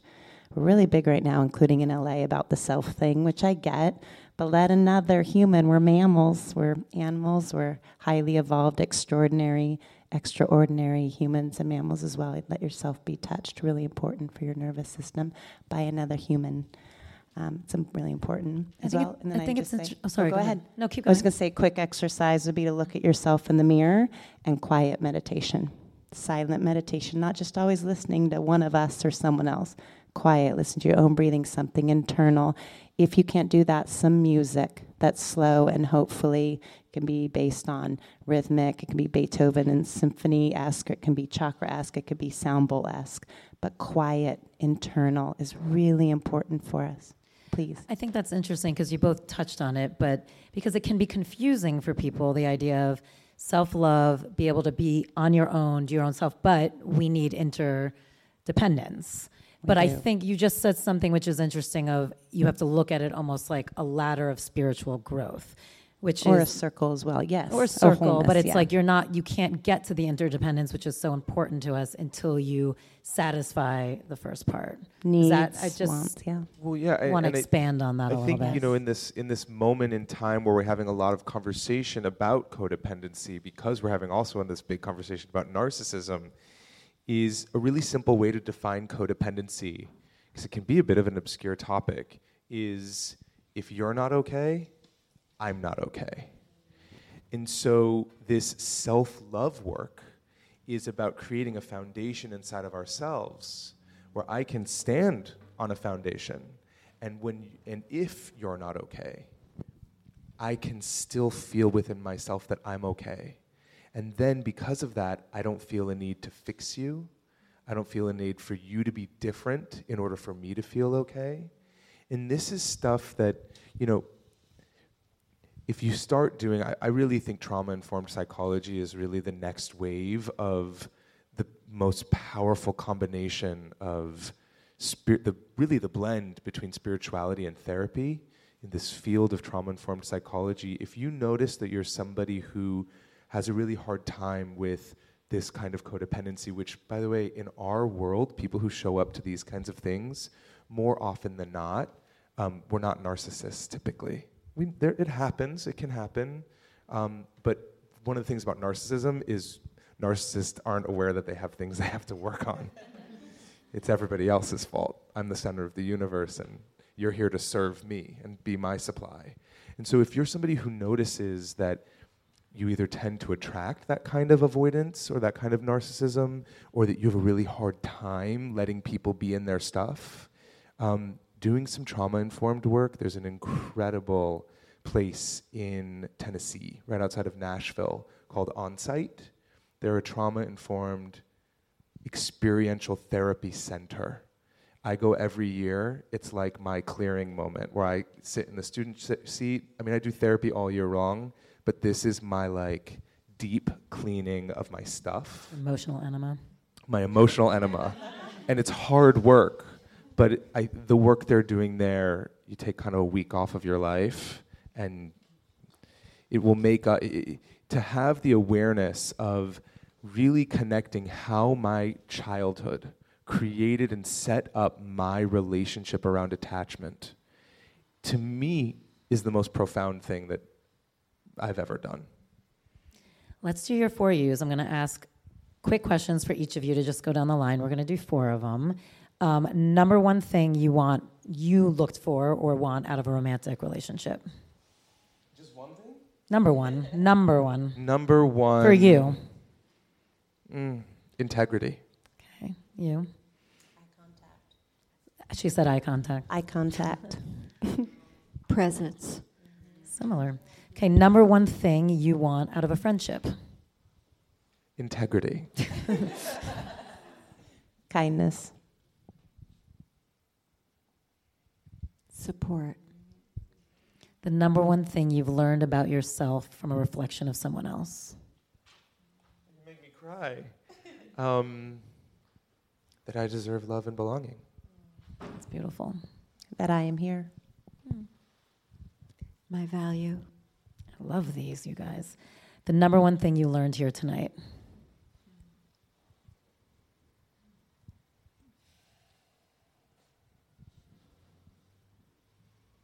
Can you skip me? I want to think about it.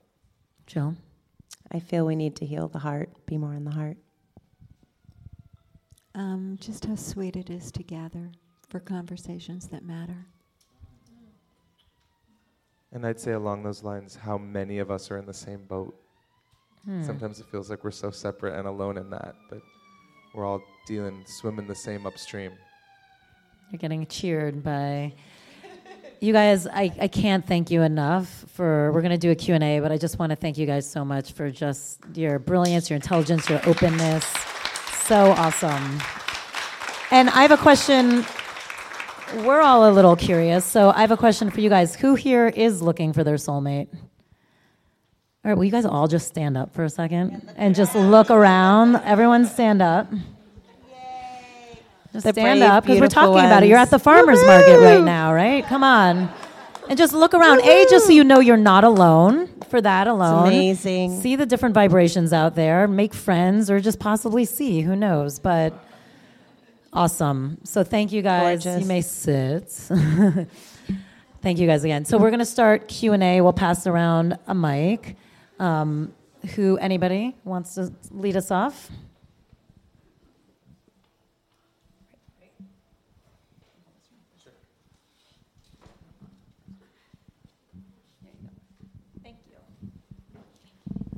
Do you think there has to be agreement um, for someone to be qualified as a soulmate? Like, if I meet someone and I feel like they're my soulmate, but they don't feel the same way about me, does that mean that they aren't? Take it. Anyone? It's up to you. If you feel that they're your soulmate, they might not be your life partner because it's probably important to have buy in from both people. But if you feel a powerful connection with them, to love yourself in that and to honor that, that that's how you feel, and to be able to stand in that, even in the knowing that they don't feel the same way, that requires an amount of self love that's courageous. One of my favorite sayings is love is unconditional, but relationships are not.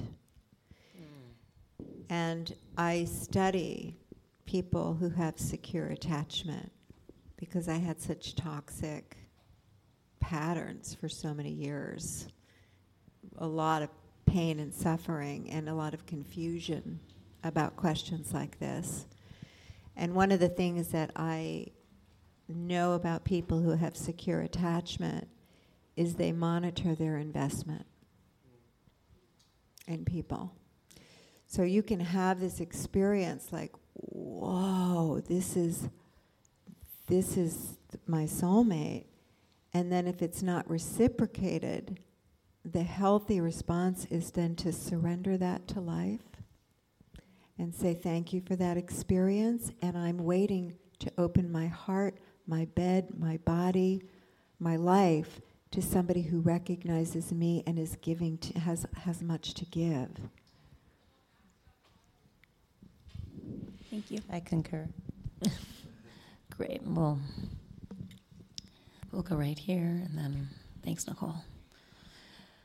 Hi, thanks, guys. Um, so I think I've um, I've had a the last couple of longer relationships for a while ago, and I think they were just so horrible that I got really jaded, and then I wanted to stay away from people.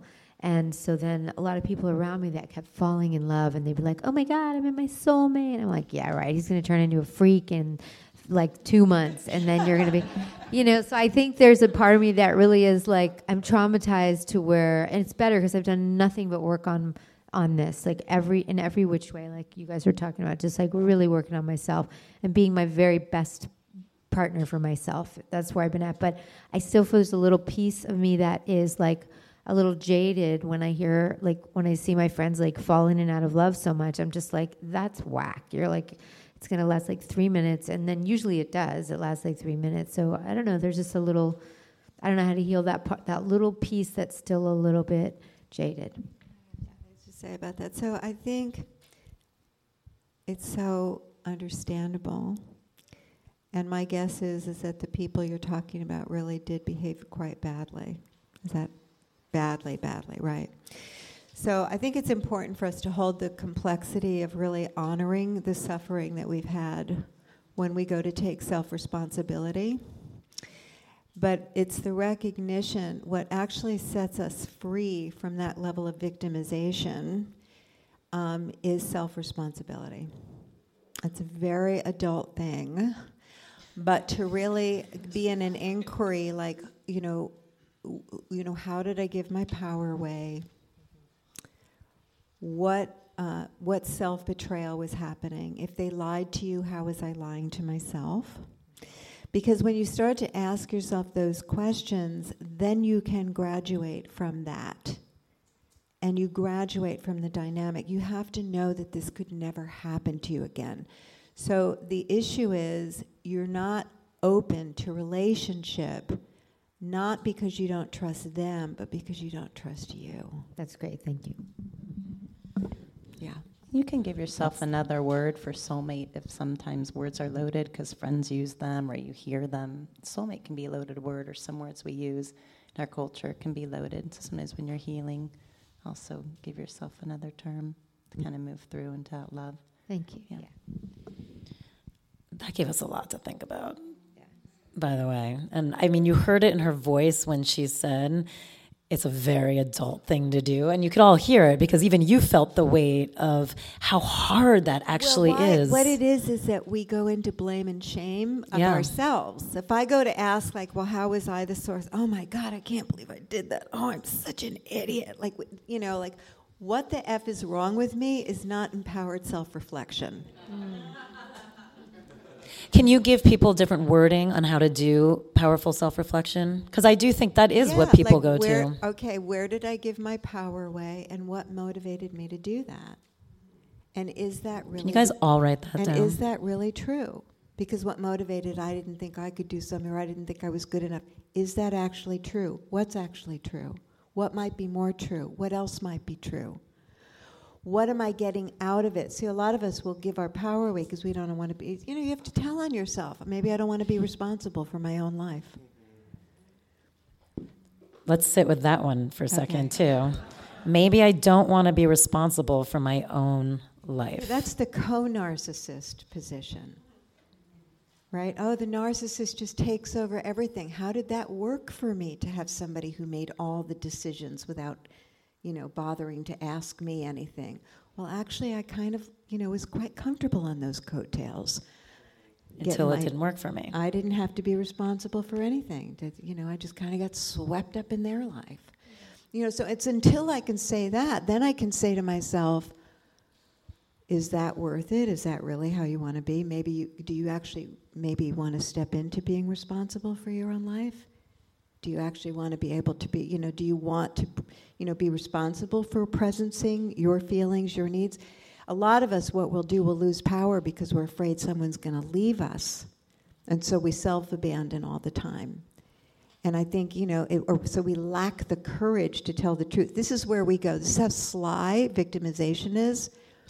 This is very sly. So victimization will say, yeah, but I'm like that my mother never stood up for herself. My grandmother never stood. I I can't stand up for myself. My father would beat my beat me, you know, smack me when I stood up for myself.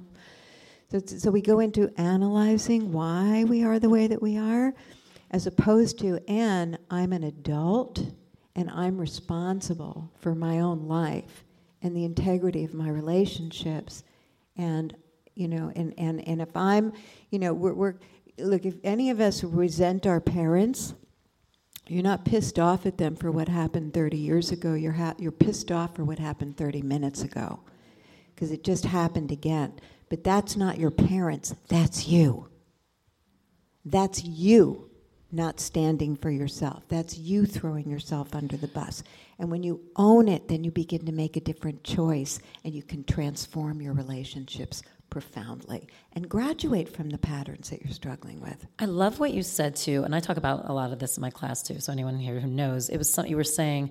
Stop analyzing yourself and just step up, which I feel like we are of a generation. And not that there's anything wrong with understanding ourselves, but I feel like we are a generation that likes to talk about shit so much that it's almost like we start living within the pattern over and over again versus actually taking any responsibility to step into it. Okay, you want me to really scare you? Yes, love it. So this is the danger of staying an- in the analyzing your past is that what we give our attention to grows. And if your attention is constantly on the traumatized self of your past, you become so identified with that self, there's no way out. And that's where we sit, uh, you know, eh, talking about the same thing in therapy for year after year after year. I like to start with the future. I love that. I want to know who you are in the future fulfilled when you have your breakthrough. I need to jump in on this really quick too, because I think there's a, a, a little thing to add here as well, because while I understand it's not important to, it's, it's, uh, we, it's, it's actually a disservice to continue being in the analyzation um, and thinking about our trauma. What we know now neurologically, and, and this is why traditional talk therapy is not actually very useful in healing trauma, is that traditional talk therapy, we're really using the prefrontal cortex of our brain, which is our rational thought. And so we're thinking about our trauma and we're talking about our trauma and we're having a conversation about our trauma, but this is not where our trauma lives. The brain is smarter than that.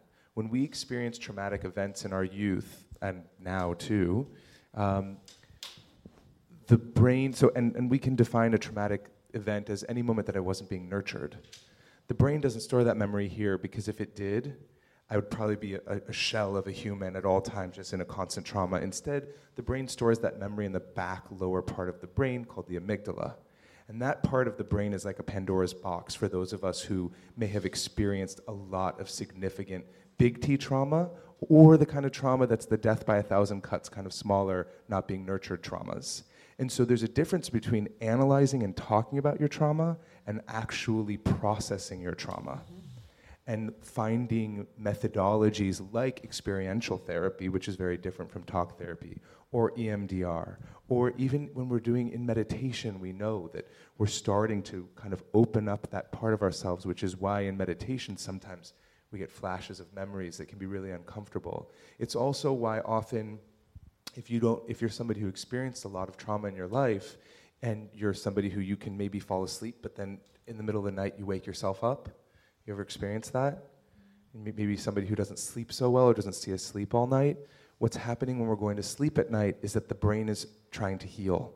And we drop into these deeper levels of healing throughout the night as we're sleeping as we move into rem sleep you ever done uh, uh, emdr anybody?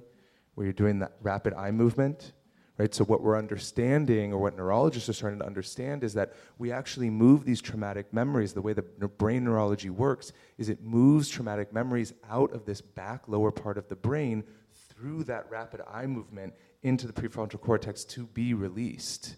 So when you start going when you're falling asleep and you start dropping into these deeper, lower levels of healing, in the fourth level of, of dropping in, you, you start to, the amygdala starts to open to start to process those traumatic memories. If you have a lot of trauma stored there, the brain goes, because the brain can't tell the difference between what's happening in this moment and a memory that's arising. The brain goes, This is too much wake her up, wake him up.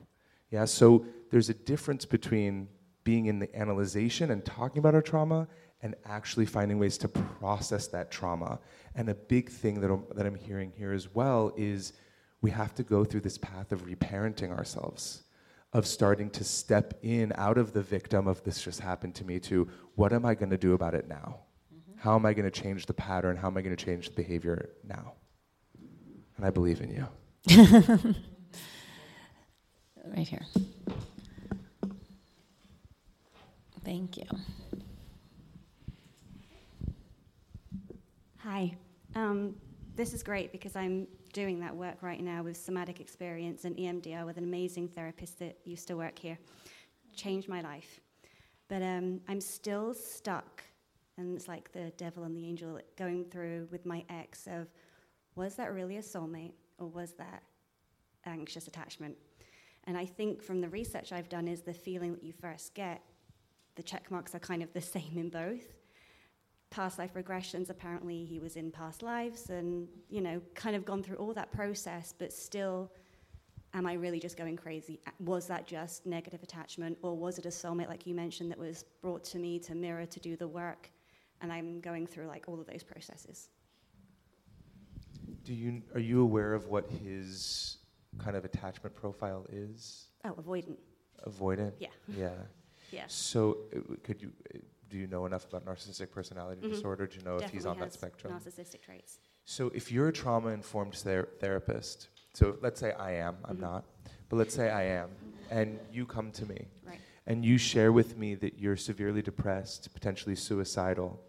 The very first question that I'm trained to ask myself about you is, where's the narcissist in this person's life?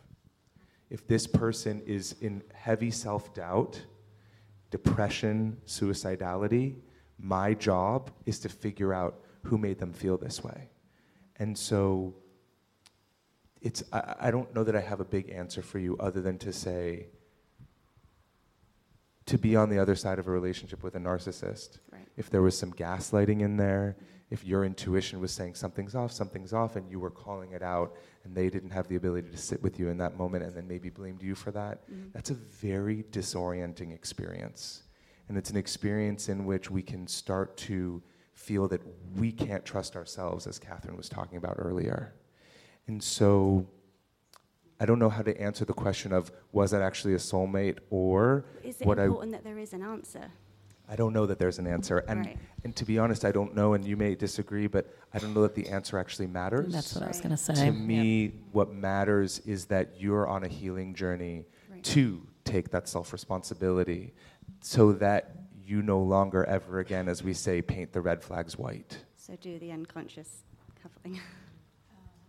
right. Thank you. Let's move it someone back. We'll go straight back. Thanks, Nicole.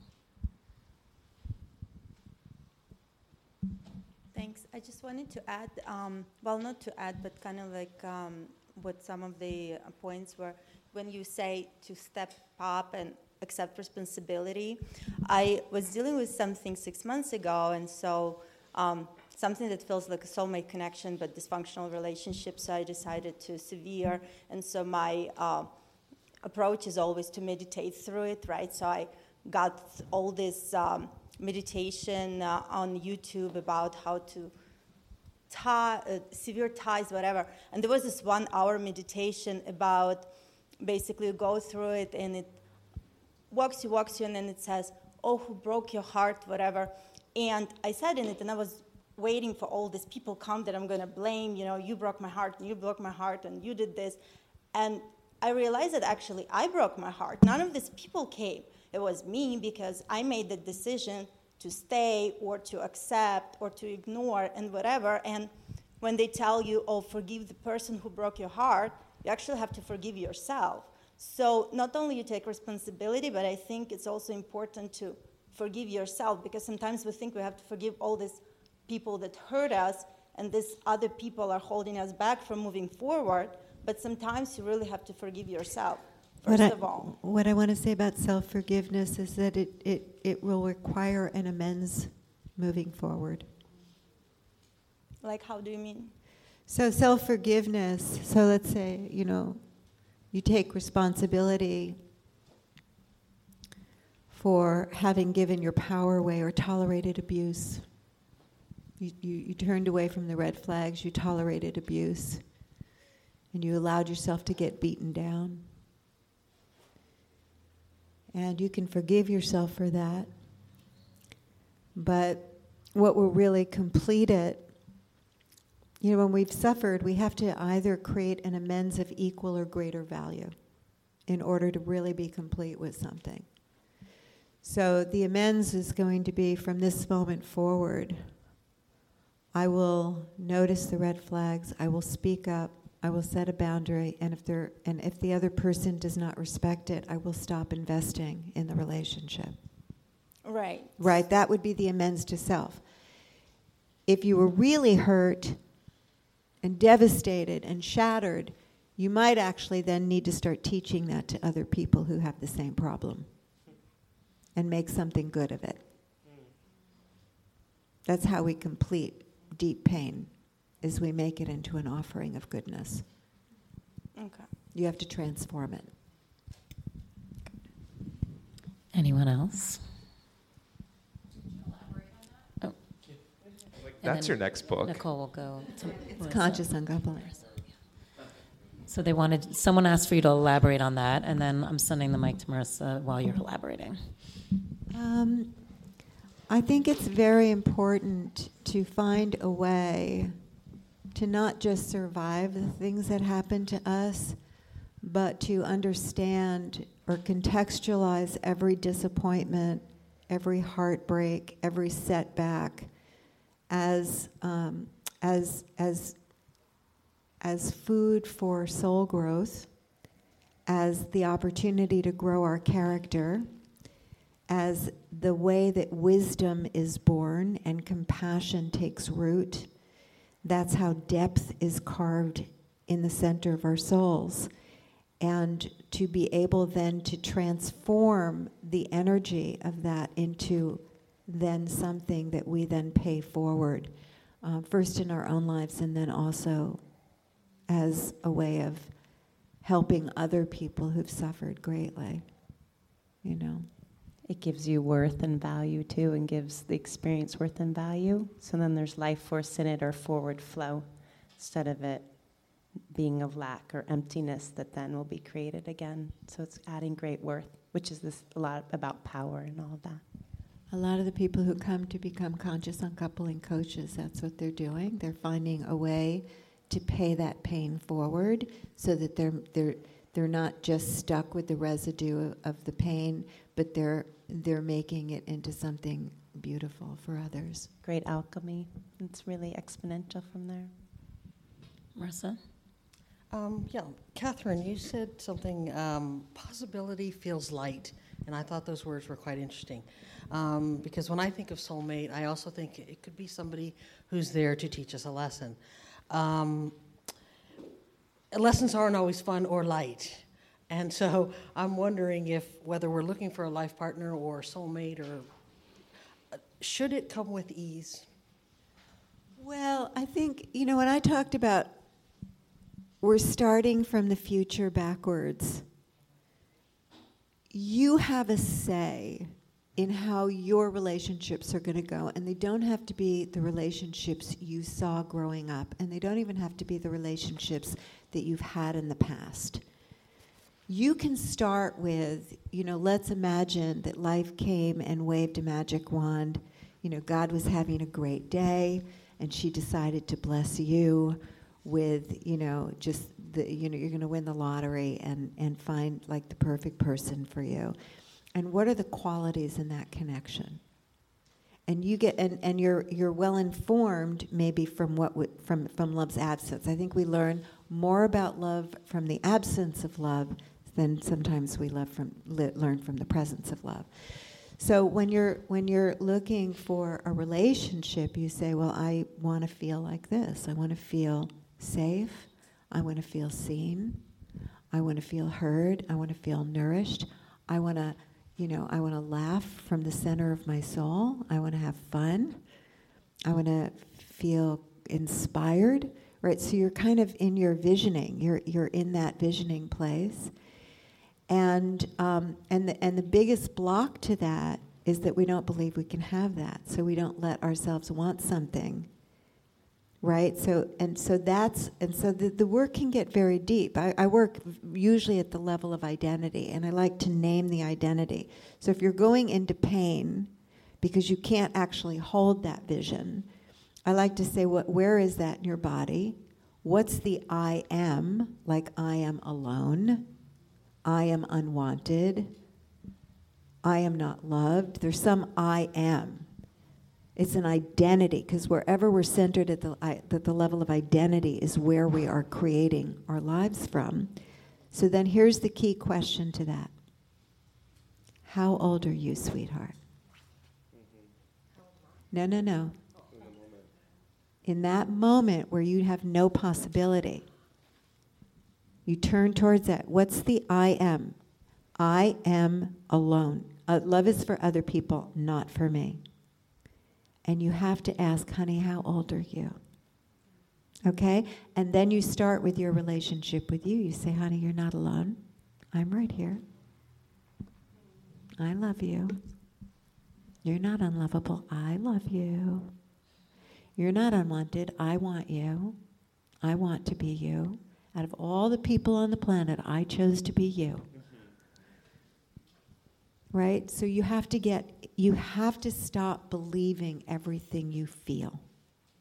Very important. You have to stop because beliefs are not like some tape that you're running in your mind. Beliefs are the emotional center of, of that conversation. And when we have a lot of, you know, and, and the way out, and then you're going to say, oh, yeah, but I've had so much evidence that that story is true. Well, then we go back to self the source. Well, how have I been generating it? How have I been generating it?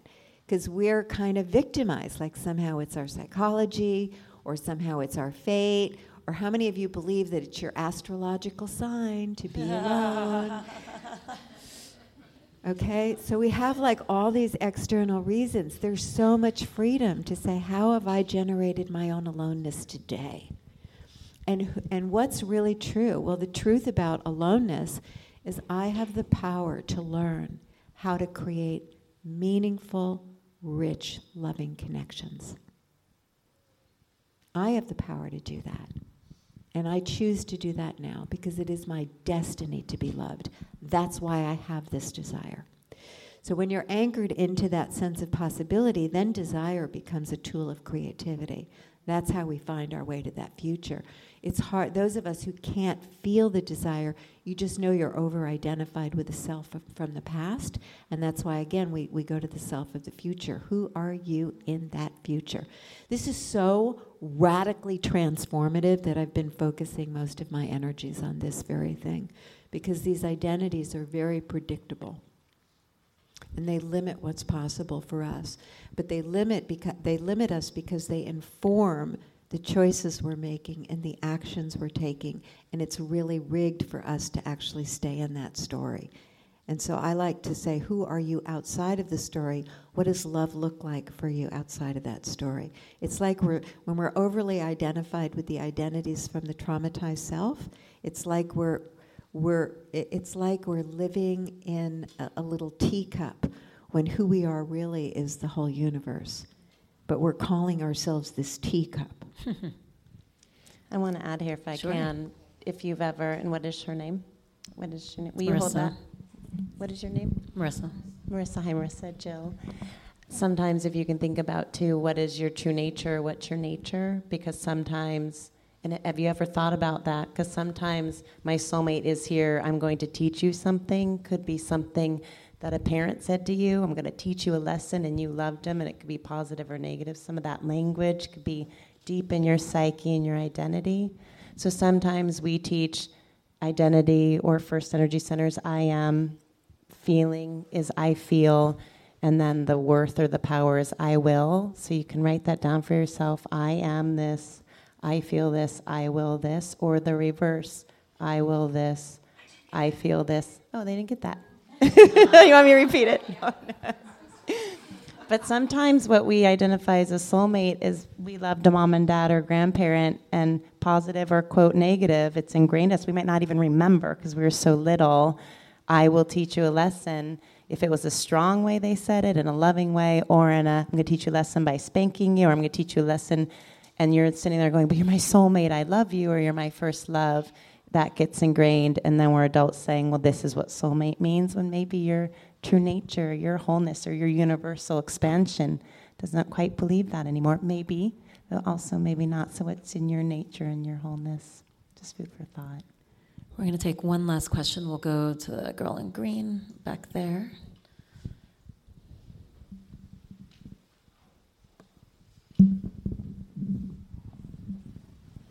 Hello. Uh, first of all, I wanted to thank you all for everything. um, and I do have a question, I promise, but I wanted to share something with Katherine.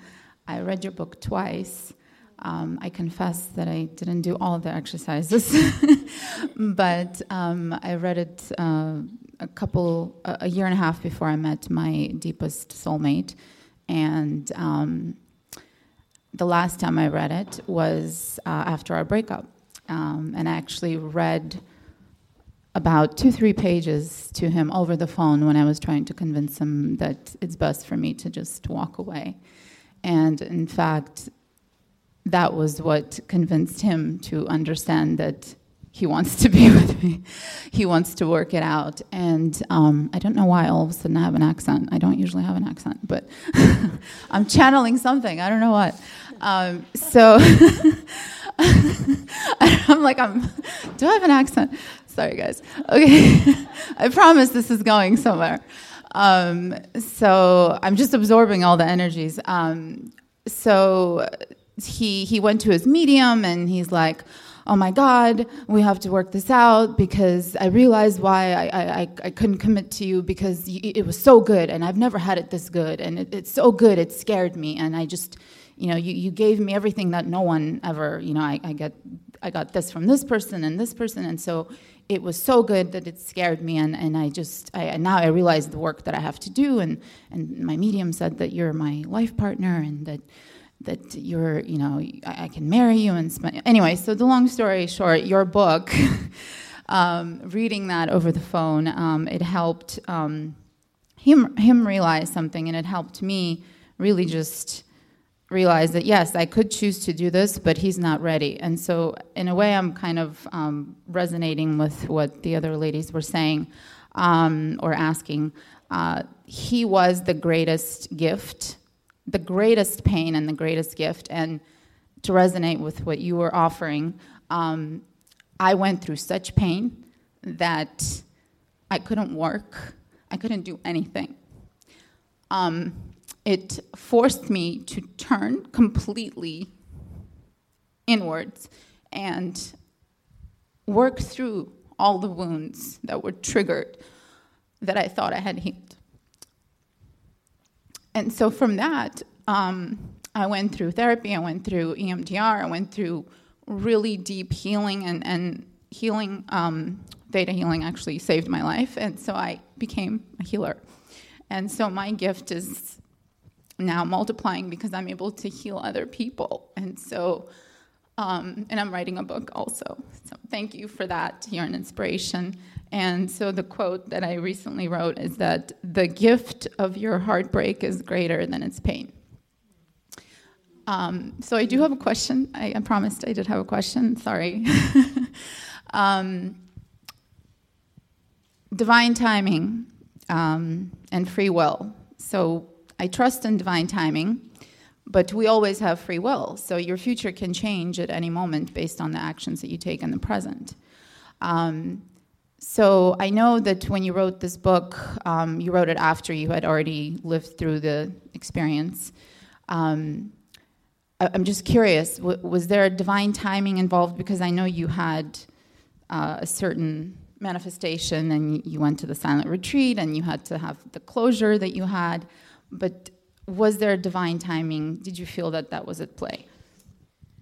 It's a great question you know, for, for any of us who want to set an intention and actually have a say in how our lives are going, this shall be so. I'm going to double my income within the next year, right? Or I'm going to become the healthiest I've ever been in the next six months, right? So I'm going to call in the one by my next birthday, which is where the whole thing began with calling in the one, because I took that stand when I was uh, 41, by, or 40, or uh, 41, I'm going to, by my 42nd birthday, I'm going to be engaged, which was a ludicrous thing to say. I had no prospects. It was eight months out. and my, but my friend said something really smart to me that changed everything. She said, I'm going to stand with you, to hold that intention with you and for you if you give me permission to hold you accountable for being the woman you would need to be in order for that to happen. That is a good friend. Isn't that great? So, th- so then it shifted from I've got to run out and just find a husband to, you know, I need to become the woman I would need to be. And then that shifted me into self responsibility. So even though it looks like I've been miserable for years being single, you know, how does it work for me? Like, what's, what's the payoff? Well, it wasn't start, you know, hard to answer that question when I started to see it. Well, actually, I don't really want to be dominated by someone else's needs, and actually, I don't really want to risk being hurt again. Thank you very much. So you start to see that, and then you can start to negotiate that, you know, with some consciousness. and what could I put in so that I would, you know, minimize the minimize hurt? Well, maybe how, maybe if I do have some boundaries, or maybe if I start to learn how to assess character a little better, or you know, you start to to, to figure out where to go from here. So I, I don't know. I think we can bend spoons. I think we've been given the gift of creation. I was told by um, by uh, several people, uh, particularly a numerologist in particular, I'd never be a mother. And that just pissed me off to no end. I was not okay with that. And I argued with the universe about it, and I took a stand. And, and then I gave birth to my daughter when I was 43. And, and I just I just took a stand. You know, it's like we, you, you stand on a mountain. This shall be so. This shall be so. What would I need to give up to become who I'd need to be? What would I need to let go of in my life? What would I need to begin to cultivate and learn? And frankly, I started mothering whoever God gave me to love. I'll mother my plants. I'll mother the neighbors' kids. I'll start to, because I took a stand for being a mother. And now I'm the mother of two because I, I gave birth to one daughter, and then she had a best friend in high school whose mother abandoned her, and we fell completely in love, and her dad is really sick. So I just started being her mom.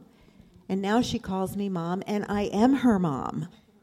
Like I'm really her mom. Like we've kind of adopted each other. So now I have two daughters. Right? So it's like, what are you standing for? And that's what I said. Like, be more interested in your future. You know, do the work in the past, but contextualize it with who you need to be in order to fulfill upon all of the possibilities that you came here to fulfill upon. You are not your history. You are not limited by the traumas that happened to you. Your past does not define what's possible for you in love. You do in this moment by the stand that you take. and that's why I love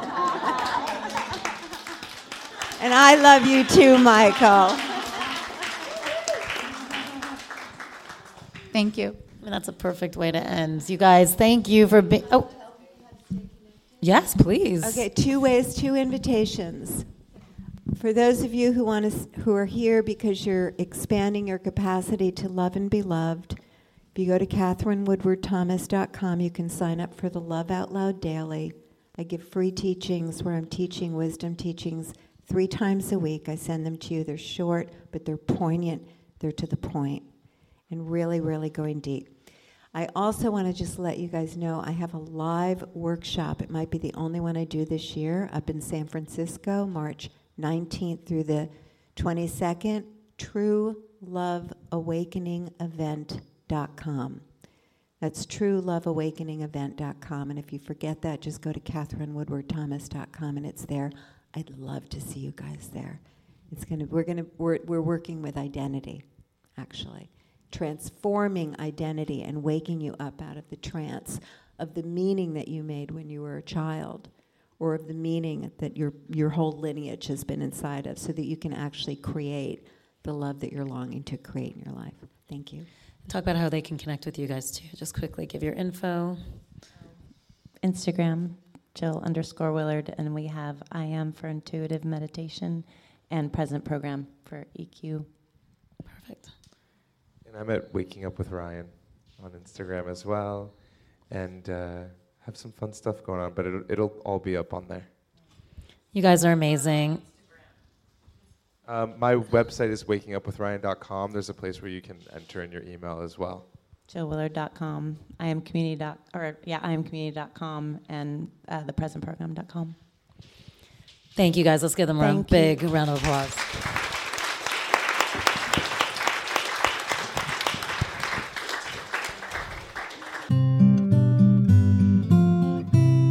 Den Talks podcast would not exist without these incredible people Nicole Rappi, Reem Edon, Hayden Fungheiser, Kim Bielik, and music by Alex Feder. Thanks for joining us. If you haven't subscribed, please do. And also, wherever you listen, please go and leave us a review. It's so greatly appreciated. It really does help us out. If you want to keep talking about all this stuff, please join our community on our secret Facebook page. Go to Facebook, search Den Talks Podcast, and join us there.